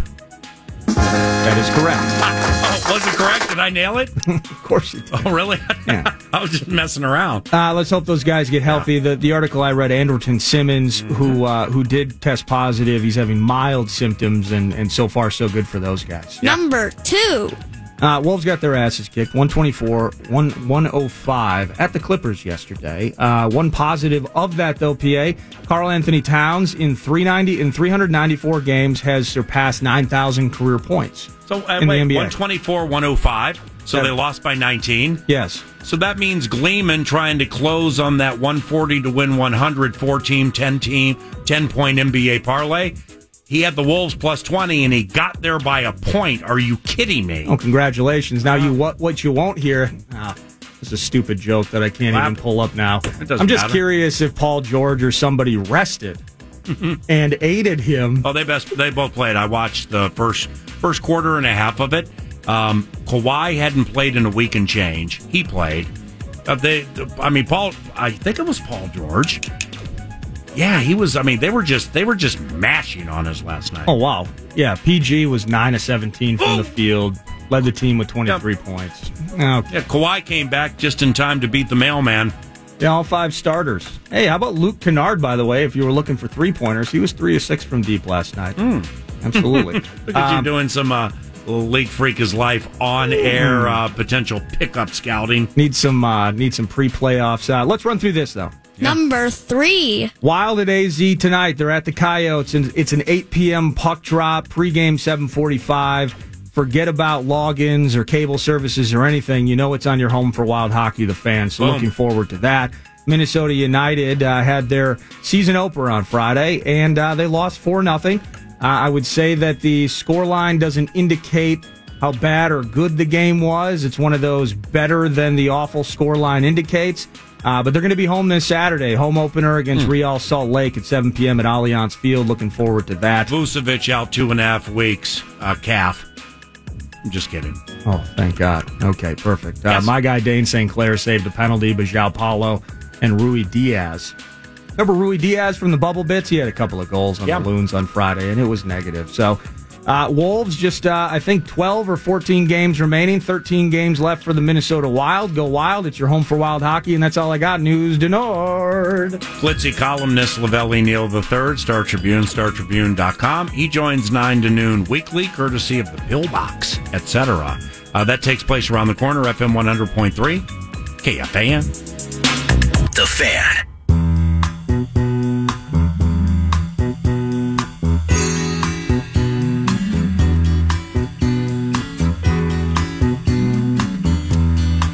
Wobble, what's going on, Mr. Columnist? Uh, it's what April twentieth, right? What do I look like, uh, Rand McNally? The 19th today. It's April nineteenth, and I'm backing out on my driveway uh, uh, amid snow flurries. Oh. Stop it! Stop it now! Oh, no. It's a Monday, so the casual, surfacey, weather slash elevator related conversation has to begin your two segment stint, nine to noon. Hey, PA, how was your weekend? It was great, but never long enough. exactly. Tell me something good. What else? We, oh, we've been playing Steely Dan, man. Um, the uh, Con played, uh, Nordo played Steely Dan every uh, every bumper today, and it it I, I hearkened with the first one he played, Black Cow. You know, like um, some version of a White Russian, something like that. Very smooth, chill drink, from what I understand. Play Time on the Mind. Um, Black Cow, Kid Charlemagne, two Steely Dan songs Right. Reminds me of Black Cow. Take your big black cow And and, get get, out of here. here. Kid Charlemagne. Sundays, Caboose, Mm-hmm. That's right. Meal, Yep. Julius on lead vocals, Spicy Tea with the raps. I mean, remember down memory lane we go. The good old days. It's been so I just never will forget. Summer of 1997. I'm not even living here full time. I think you just got here, right? Uh, late 97, yeah. Okay. So I'm calling races at Canterbury, and that that's the part of my life where it was five and a half, six months racetrack announcing in San Francisco. Drive to Grand Mm-hmm. Bay Meadows. Drive, uh, Bay Meadows and Golden Gate Fields. Drive to Grand um, to um, Grand Island, Nebraska, uh, for a month and a half fill in at at Fonner Park for Chris Katulak, who had to get down to Louisiana Downs or Oklahoma City for Remington Park because they were starting early. What town in Nebraska? Grand Island. I was there for like five weeks, two consecutive years. I didn't know there was a track there. I knew I knew of Ak-Sar-Ben. Yep, uh, on my way up here, and then get here, and uh, and from uh, basically what used to be, you know, uh, Derby Day through Labor Day, and then do that whole Gypsy Trail for like five years. So '97 being soul music raised from Washington D.C., you being soul music raised from Chicago. There are certain things that hit you at certain times where you're like, "Are you freaking kidding me with this?" First time I was at the Caboose. First time rolled in on a Sunday night to see this band called Greasy Meal. Julius Collins, been on the radio show a million times. His song, I Can't Wait, that's Julius, mm-hmm. which closes every single nine to noon. Old Soul Cafe begins every Friday. Mm-hmm. That's Julius. That's Greasy Meal. Mm-hmm. Well, they did that little chill 45, 50 minute set. Then they would relax for an hour and come out and do the Greasy Meal music, remember? Yes. So that little chill acoustic thing where they would do Black Cow, they would do Kid Charlemagne. Um, I walked in there the first time, and Sly and the Family Stone. Okay, Uh, Julius and Greasy Meal are not the first ever to cover Sly and the Family Stone. Right. You'll hear you'll hear Lavelle is everyday people. Thank Lavelle for letting me be myself. Correct. Again. Uh, family affair, hot fun in the summertime, all that. Ad libbing, a little Larry banner in between songs. Boom. That 45 minute bit. Yep. Yeah, and, that. and and those songs may be three and a half minutes, but it's five and a half or six with these guys. You know, uh, Tommy Barbarella, um, and and and Jimmy Anton, and so and so Martin on. Cox. Yep, with their that'd be the Monday night piece. I'm talking about Sunday. Their musicality is so high end, so they would just riff for a while, and it was terrific. Don't you agree? Absolutely. All right. And then they come out for the second set and go, okay, we've warmed up now. Boom. Now it's time for full funk. Yes. Forgiveness. Okay, right in your face. I can't say in all my years of either I was too young to see music in Washington D.C., uh, but nevertheless there were clubs like this there when I grew up. San Francisco, I went to a bunch of, of clubs and stuff for blues, R and B, country, whatever. I've never walked into a place where somebody covered a Sly and the Family Stone song called "You Caught Me Smiling Again." It is obscure. It's funky as bleep. It's weird. Mm-hmm. It's psychedelic. And, and I, I just, I was like, are you kidding me with this? I haven't heard this song in 20 years. It might have been from the In Time album. And I just got bit and fell in love right there, man. And, you know, but that, that was an obscure Sly and the Family Stone song. Right. Black Cow, you know, was not Peg, Josie, reeling in the years. Still, it wasn't big like that. You know, so it was a secondary type bit. And then when I heard him do Black Cow, I'm like, are you freaking kidding me with this? It was unbelievable, man. I miss those days, don't you? I do. Absolutely do. Miss the vibe. Just hmm. miss hanging out, listening to live music. It was great Yeah. times. Going out in January, 17 below to celebrate your birthday. Yeah. well, if I were you, I would be careful. Lavelle Neal III, columnist, Star Tribune, um, uh, at Lavelle Neal via Twitter. If I were you, I'd be cognizant of like with whom or where I go when I go in public. Your timing of that loons column yesterday, off what happened Friday night, impeccable. Uh, uh, seriously, you talk about slings and arrows of outrageous sport fortune. You're living it right now. Uh, Good morning. I got to file my Sunday column on Friday afternoon. You know, so not our problem. I I hyped the loons uh, for Sunday. Well, they got killed Friday. They got housed. They got housed. They they hung in there for a while, and then Seattle was like, "Sorry, even though we don't have all our good players, we still know how to win." Bang, bang, bang, bang, bang. Yeah, it's bad. If you were a columnist for, would it be the Seattle Times, Post Intelligencer, Times, Times? Would you have started your story by saying the loons got fried? No, I would not have said that. Yes. What about, as usual, it was a dark and cloudy evening in the cappuccino capital. You never the team leave- from the cornfields got fried. You never lead with the weather. I understand. Well, what are you talking about? Then why do you do it on radio? You led with the weather. It's not a column. I was backing out and I see snowflakes and uh, mid-April. And I'm pissed. That was the that was the that was the reaction. That was the take. The um speaking of pissed, it was 65 yesterday. The Twins got bit. Yeah. I mean, it started with the uh, 85 Bears shortstop who, like in his first chance at Milwaukee, made an error, which was just beautiful trying to throw the ball to second. But who cares? He's fine. So he gets bit. Uh, Garlick may, you know, he may be impenetrable versus Dracula, Yeah. given his last name, but he's not the Devil's Wind. It got him. a staff member, I'm hoping it's not Dustin Morse. And so on and so on and so on, man. We got bit and they're missing games. Yeah, it's unfortunate too because uh, some people are bringing some heat down on, on Simmons because he's a. It looks like all indications are that he's an anti-vaxer and he's not taking the vaccine. He doesn't believe in COVID, and so he's the one that gets Doesn't bit. believe in COVID. Yeah, so Interesting. That's uh, that's if you believe a bat fell into some soup, then I got some beachfront property in Nevada Absolutely. for you. So the the Twins are a little upside down right now. You know, Yeah. I think a couple staffers tested positive too. And okay, um, they I don't think they left the hotel yet in Anaheim. Uh, I'm Mhm. sorry, uh, while some guys are still doing contact tracing, and there are some people who are nearby, people who are bit, you know, so they've got to quarantine. Yep. So no game today. Great trip to Southern California. Sounds chill. I know. Hoping for two uh, against Oakland tomorrow. Mhm. So uh, How about hotel manager guy wherever they're staying? It's like, wow, you know, business starting to come back in, teams are starting to play. Ah, what happened? They're bid in my hotel? Ah, sacre bleu. They gotta stay? Oh no. yeah. Wait, that's a member of the twins in the lobby. Is he bit? Yeah. What did he touch? Yeah, so I don't know what that's like. You you get food delivered to you? They, do they just kind of leave it outside your door? Now they, yeah, they. You got to keep getting tested. Well, what they do is they leave it outside your door, and then they have this pole that has like a fake fist on it, and they walk 15 feet away and then knock on your door with the fake fist. Like, food! Well, you know, uh, it's funny you bring that up though. Uh, Phil Miller, uh, Star Tribune baseball writer, Mill Filler, bought a six foot uh, retractable stick Hmm. and attached his recorder to the end of it. So in spring training, he would just he would just a selfie stick. Yeah, you just take the selfie stick basically and, st- and extend it out to the to the players so you can do a, a socially distant interview. Ah, it was so funny. Uh, Lavelli Neal III's inclusion each and every Monday is provided by Pillbox Tavern in downtown St. Paul.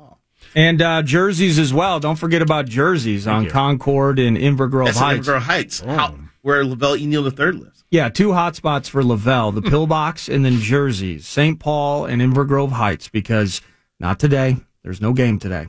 But if Minnesota wins tomorrow, manana, that means the next day you roll into pillbox, you roll into jerseys, and you get a BOGO KFAN unfiltered hazy blonde pint courtesy of Utepils and that sunshine day drinking lifestyle. it is unbelievable. Thank you, Pillbox, and thank you, jerseys. I got to clarify something with owner Bill Ashton about uh, the BOGO thing.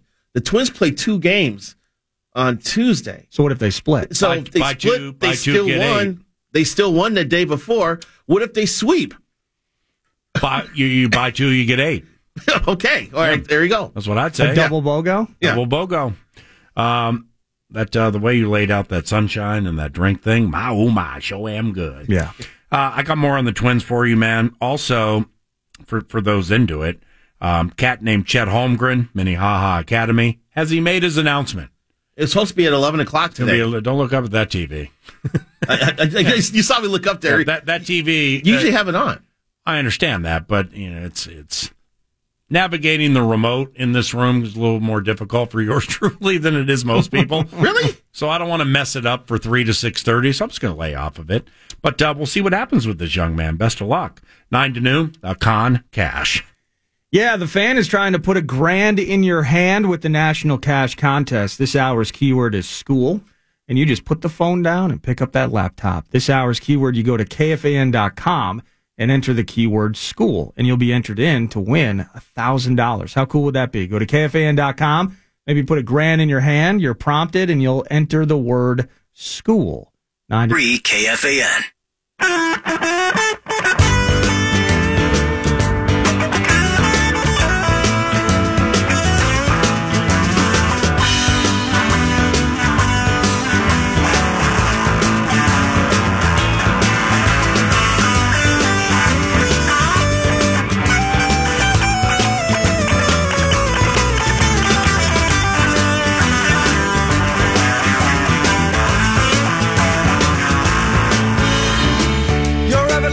Summer, you can see it fading fast. So you grab a piece of something that you think is gonna last. Well, you wouldn't even know a diamond if you held it in your hand.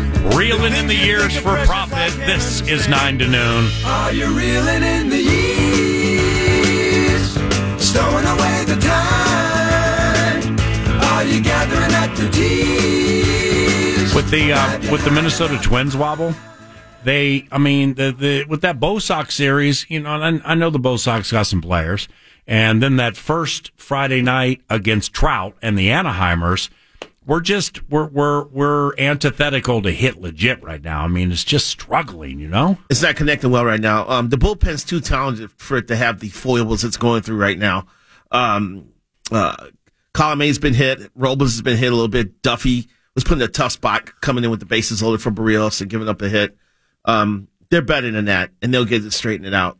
I, I think the offense will turn around too. They're just not hitting because they haven't had their guys together. You know, Rocco's had to have some funky lineups. Kyle Garlick's batting cleanup. I mean, you know, um, batting Sano and Polanco, who both were batting around 100 back to back, you know, creating like a huge pothole in your batting order. Um, yeah, he's had some funky lineups out there because of, of injuries and people not playing well. You know, um, Sano's been killing this team. Uh, he hit a home run, I believe, in the last uh, game against the Red Sox. Yeah. And hopefully that will be the portent of good things to come.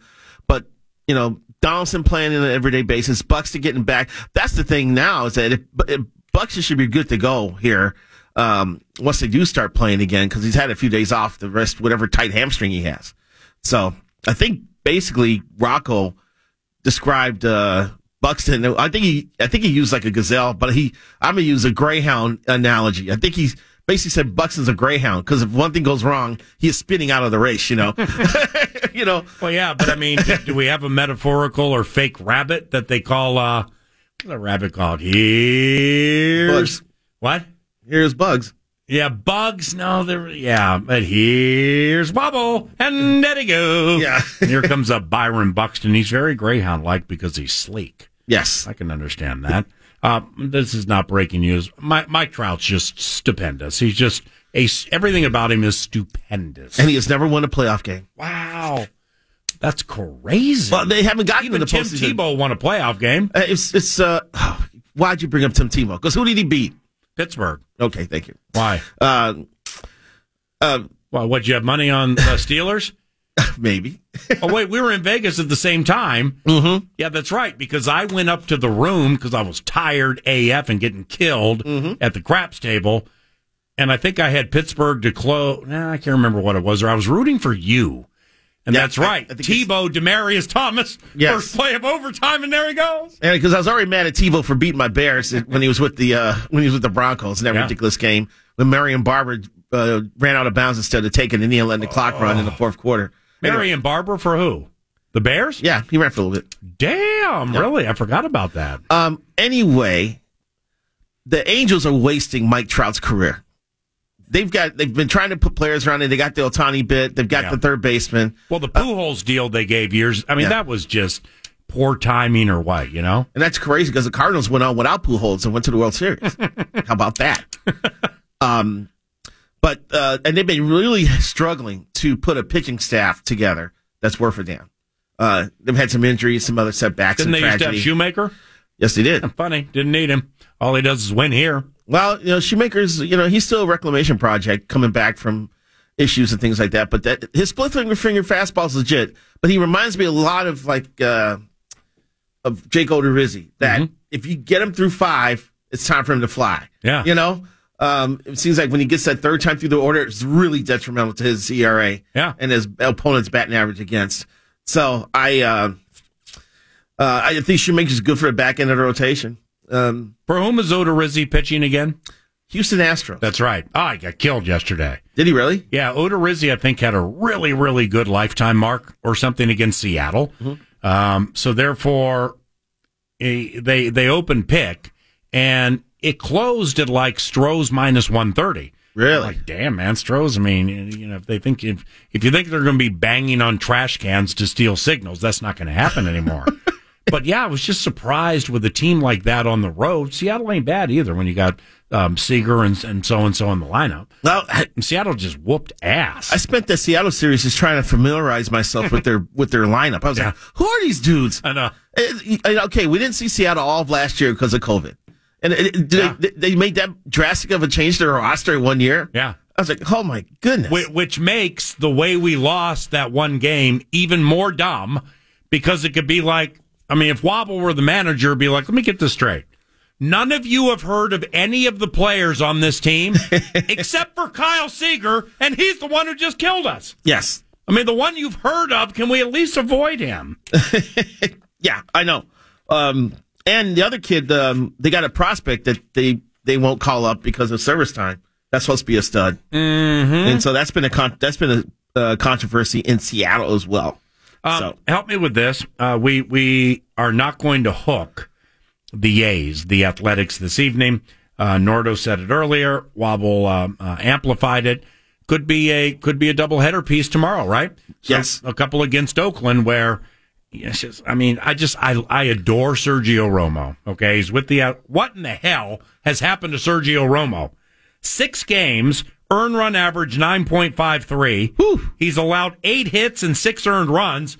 He goes seasons by hitting one, two, or three batters the entire year. He's already hit two guys. yeah, yeah. What, what happened? Uh, the Twins cut bait at the right time. You know, maybe. Yeah, that that eighty something mile an hour fastballs can only work for so long, man. You have to have pinpoint control. You have to have be crafty against the left-handers. Yep. And then um, I don't know if he's trying to come up with a different pitch to neutralize hitters. Sometimes when you're trying to come up with a new pitch, there, it takes a while to kind of get full command of it. Because Mm-hmm. usually when you're at his age and his stage of his career, you're always trying to tweak or add or subtract or be or just kind of scheme your way through through batting orders.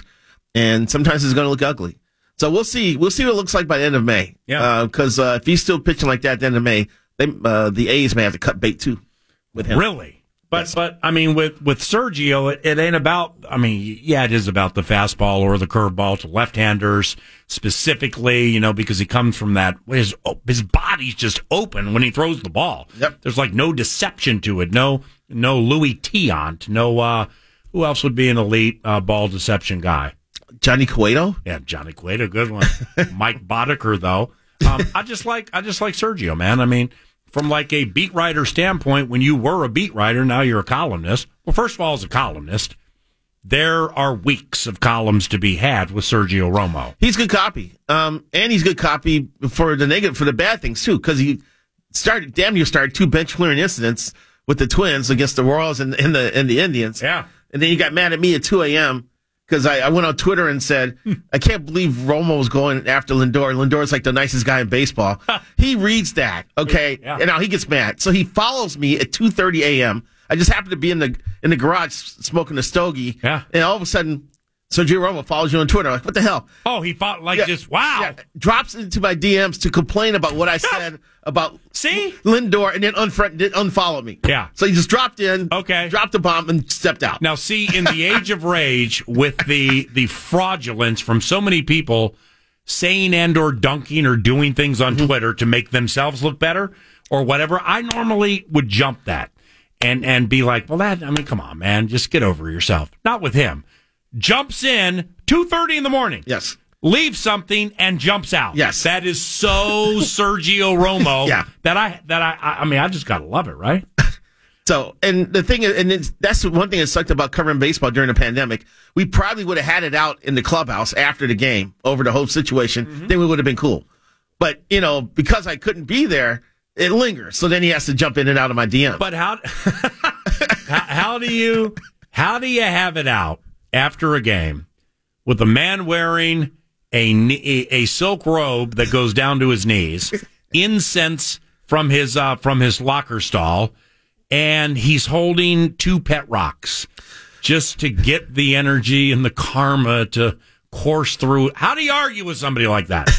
Easy. I would have said, what's up with you and Lindor? I just walked up and said, Oh, and his beard's gone. when Lindor's a night, maybe that's it. He lost his powers. Yeah. Yeah, his beard, man. I mean, it was like down to his sternum. Well, remember because him, him, that beard goes back to Brian Wilson when they were with San Francisco together. Oh yeah, Yeah, because you know Brian Wilson had like people living in his beard. It was so big. Oh, see, see, a turn of phrase like that.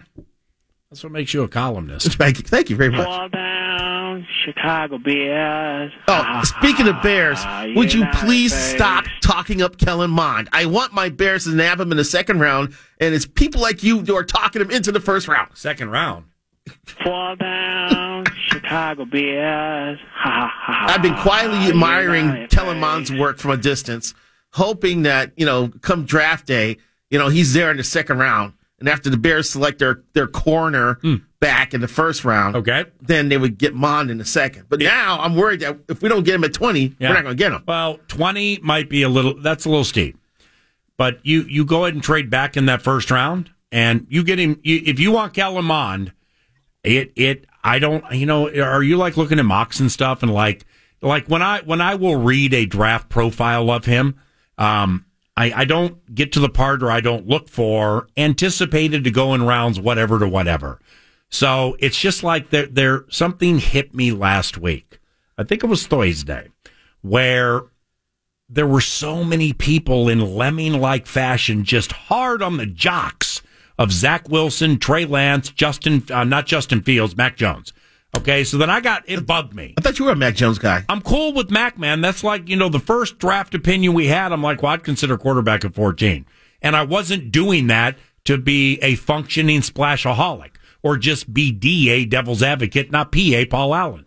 No, I, I'm, you know, it's, if I'm the owners of this team, I like Kirk and I know you can win with Kirk and I know you can win a playoff game with Kirk and I mean what I say. I agree. If you protect Kirk Cousins, I don't care who you are. He's going to kill you because he's smart and he's accurate. His receivers are really good and his running back's really good. But the thing is, it just, it has to work a certain way with Kirk and blah, blah, blah. That's cool. I, I like Kirk and, and I know you can win with him. If I'm the owners and I'm writing those checks every single year, and I know I got two more years to write those, and there are when when Bill Belichick comes out and Kyle Shanahan, next level Shanahan was the first to do it. Um, somebody has told me the same thing the same way, and Belichick made it public. Unbelievably intriguing quarterback class because when you get to Stanford guy or Trask, uh, Gator guy, right, Mond, whatever, there are players who do one, one and a half things incredibly well. Okay, so now what system meshes with what said player does incredibly well? All right, now if I'm wrong with this, I don't even know what I'm going to say. A week from Thursday, when we're doing our draft show at 6:30 p.m., uh, Paul Charchi and Nacho Libre, yours truly. It's a yearly piece. If the 49ers select Mac Jones third, I don't even know what I'm going to say because he he so flies in the face of everything the Shanahan Shanahan's, pedigree yes. has done and does. Yes. That now, you know, I'm, I'm reading these little subtle things from the beat writers um, up San Francisco Chronicle way, SF Gate, dot whatever, or some nationals, and I'm like, all right, well, I've done this a long time. That was planted. That was planted. Okay. Somebody got something from somebody on the inside, and it's like, okay, cool. Maybe I'm wrong. Maybe Mac Jones is the one next level's taking a third. If he doesn't take Justin Fields at third, I'm telling you right now, I'll be freaking blown away. And you know what? I agree. Off his equ- college football equity, Justin Fields should be taken ahead of Mac Jones. I agree. And he should be taken ahead of Zach Wilson. Okay, so Jets, go ahead, go ahead and take the BYU cat with one good year. Go ahead. You take it. it this exacta needs to be Lawrence into Fields. End of story. I agree. As a guy whose team took uh, Mitchell Trubisky, who basically had one year of starting in college, uh, you you you see the benefits of having more of a body of work to uh, yeah. qualify uh, to to uh, evaluate a guy on, like a Kellen Mond. And, Yeah. I can't remember what's the name of the Stanford quarterback guy. Davis Mills or Davis something? Mills, yeah, something, like, that. Yeah. Uh, Trask at uh, at Florida. I, watched couldn't Florida pick- play two or three I times couldn't last pick year. Trask Yeah. out of a two-person lineup standing standing next to James. I don't know. I just think when I think Florida, I think Rex Grossman. You know, so I'm a little shaky on that. Too. Well, yeah, but I mean, that's another long time ago too. Well, yeah, but you're forgetting Danny Wuerffel. Okay. Again, here we go. There's a reason his nickname was Danny Awful. Wait a second. There had there has to have been a good quarterback from Florida. I mean, Tebow kicked ass in college football, won as many playoff games as our guy. He was a gimmick in NFL. I know. Okay, well, what about Texas A&M quarterbacks? I mean, you got Johnny Manziel. Okay, well, maybe, but but see, you you, we are we really going to look at one person and like the history of quarterbacks at a school? I hate on him and be like, I mean, Dak Prescott, Southern Miss, right? What what good quarterbacks have ever played at Southern Miss? That's a very good question. Oh wait, Brett Favre. Tell me something good. Well, wasn't Dak um, Mississippi State? Mississippi State. There you go. Yeah, Mississippi State. Was it Mahomes, Texas A&M? Um, yeah, Texas Tech, Texas A and M. I mean, yeah, it's like bounce all over. Texas Tech. Yeah, Texas Tech. That's Mahomes right. is Texas Tech. Well, see, the thing with Mond is he's played 44 games, man. And and that's cool, but that's not I like it. You know what's everything for me with him? And and I brought this up quickly Friday during the feast, right at the end, uh, while getting in the 19th happy birthday wish to Paul Charchian to make sure that bet was settled. Is with Mond, he was he was raised for this man. When you send a kid to I to the football factory, IMG Academy in Florida, and then as a true freshman, I believe you're playing eight games. All right, then as a true sophomore, I believe you're hanging three hundred one and three on LSU. It's okay. So you know, so so then now you know I'm I'm gonna do what I do, and I'm gonna text and or call somebody, and and just to like you know, it's it's nobody's asking you to play your hand. It's just I'm gonna bring up a name, poke a hole in him. Okay, did it with one person. Uh, left boundary, right sideline problem. Right boundary, excuse me, right hash mark, left sideline problem. It's an arm strength thing. Okay, Cousins, if you watch him, or the ones with the strong arms, Brady, Rodgers, all that. If they're on the left hash and they got to get somebody all the way on the right uh, boundary sideline, that that's a hard throw to make. Not everybody can do it, and I guess Kellen Mond needs a lot of work with it. Couldn't care less. It's he has experience. He was raised for this, and I'm telling you right now, man, this cat needs to go in the first round. So I don't know where Mr. Mox and then all of that have him going. He needs to go in the first round, late in the first round. Can I get a witness? No, Bears can take him 20. Yeah, Mahomes was Texas Tech. Lavelle's an idiot. Yeah, Um, Bears though. um, yeah, Bears though, and Mond. I'm all for it, man. Raquel Mond might roll in there and usurp Andy Dalton right out of the gate. No doubt. I don't know. I mean, it's really difficult to just usurp a quarterback the you know at this stage of his career the quality of Andy Dalton. Kellen Mond may be the one to do that. I'm all for. I'm all for it. Uh, Dalton into Do uh, you still Nick have do you, Foles. you still have Fick Knowles? Yes, still have Vic Knowles. Holy cow! Yeah, So Mond could they could easily play. They could slow play Mond uh, under the tutelage of Dalton and and and Foles if we actually think that's a good thing. Yeah, I want. I'm just. I'm just going to come out and get loud about it. I don't care where it is, with the exception of 14. That that's now. Now that's ridiculous. I want the Vikings to find their way to Kellen Mond, and and the reason I do is Cousins' flexibility. Win a bunch of playoff games with Kirk and cool, because then you have an asset like Garoppolo that you can move and get something like like what the Patriots did. And, and your your personnel guy likes to make trades for draft picks. He, he's not afraid to move up or down. Uh huh. yeah, I i- if you can get a second round pick in the right spot and move back in the first round, get Yep. yourself an offensive lineman back in the first round or a defensive end, and then the second round, which is a pick you never had. So people ain't even thinking about it. Boom. See, I thought the I Vikings. roll with that Texas A&M quarterback. Then I come back in round three and I do whatever I didn't do in round one, One. offensive line or defensive end. I'd see. I thought the Vikings were in a good spot because there's everybody's stressing out over quarterbacks and pass catchers at the big top of the draft. Great spot. That offensive lineman, a quality offensive lineman, is going to be there at 14. Ain't no doubt. Well, it's the- they're now is it deep enough to get back to get value in the second round there? I got one person telling me there are seven to nine offensive tackles who will play 10 to 15 years if they want in the National Football That League. That makes it a great offensive line yeah, class. then. well, tackle. Yeah, Okay. tackle. But they're tackles who have skill sets that mesh with guard. Alijah Vera Tucker is probably going to go in the top 14. USC. He can play both. Uh, the Slater cat from, they, they can all play both. Okay. It's harder to go from guard to tackle than the other way. than it is tackle to guard. Gotcha. Yes. So, you know, it depends on, again, like this quarterback, Mond, where do you go? How do they do it? And are they so hard headed that they're going to force what they do on you? Or are they going to craft it around you because you were a first round pick, you know? Right. So it's good, man. Um, all right. Good seeing you. Um, Always good to see you. what, uh, you got two columns a week, right? Two or three? Uh, two this week, three next week. Yeah. It's like three Wednesday and Sunday, is it? usually for usually for Wednesday, then Yeah. Sunday, and then next week it would be Wednesday, Saturday, Sunday. What, uh, what you got for Wednesday? Any idea? I'm still formulating an opinion. Mm-hmm. Uh, I, I might write something on this Andrelton Simmons situation with the with the Twins. Yeah.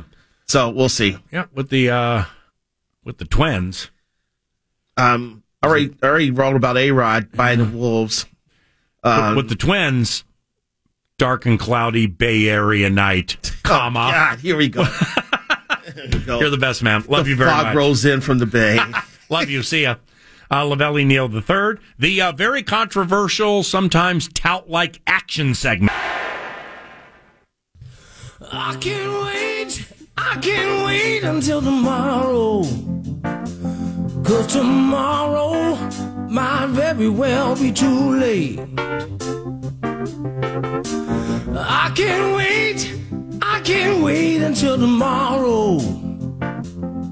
Cause tomorrow could never come. It's Paul Allen, 9 to noon on FM 100.3 The Fan. I know it could end any minute. But I pray tomorrow comes. The extra point, is it? It's no good again! Get the hell out of here! Joe Bryan missed it to the left again, and the Vikings only lead by two. Come on! Take much to get me down. I love my mother, dream in color. Most of all, I know my place. You guys want to get some action? Uh, yeah, via the action segment, most days, 9 to noon, FM 100.3, KFAN. So, what's the action segment, you say? Uh, yours truly delivered one last week. We need action for there to be action segments. Yeah. Now, there's a long play with this in very subtle Minnesotan passive aggressive fa- passive aggressive fashion that gets that's leading you to 2022. But for now, who's in action tonight where it matters? Whether it's locally, whether it's nationally, no no matter what is happening, there always can be action. I mean, it can be getting on the right side of an Albandian tip and some tennis match in Germany. It can be Bundesliga. It can be something called Elliott in NASCAR. Or it can be our local teams in action, like the one we have in action tonight. Yes! playing a professional sporting event, You guys want to get some action? aiding us with the action segment. Minnesota Wild at Arizona. Stop with the anxiety and or torment because you can't watch it. Find somebody who has a code and cheat. Uh, don't get caught, but go ahead. And or pay the exorbitant Xfinity Comcast prices and watch it live. I mean, you talk about a double-edged sword of negativity. Holy cow. They see I can cheat, but if I get caught, this happens, or I can just like empty my bank account for things that I don't want. Listen to it at KFAN, FM 100.3 KFAN. Wild at Arizona, 8 o'clock this evening. No subscription charge for listening to it on 100.3 FM or the free iHeartRadio app. I know that. Mm-hmm. Nothing mm-hmm. exorbitant about that. Mm-hmm. Right there for you. Ain't going to pay a dollar. Minnesota Wild, 5 and 1 versus Arizona the last six. Three of the last four have gone under. We have outscored that team like 21 to 5 in victories this year. Free money, there's no such thing. However, You guys want to get some action? my gas tank's at three quarters. I ain't got nothing to do in the early afternoon. That's plenty. Mine, you know, minus. See, the the sharps find the minus one three seven when you wake up.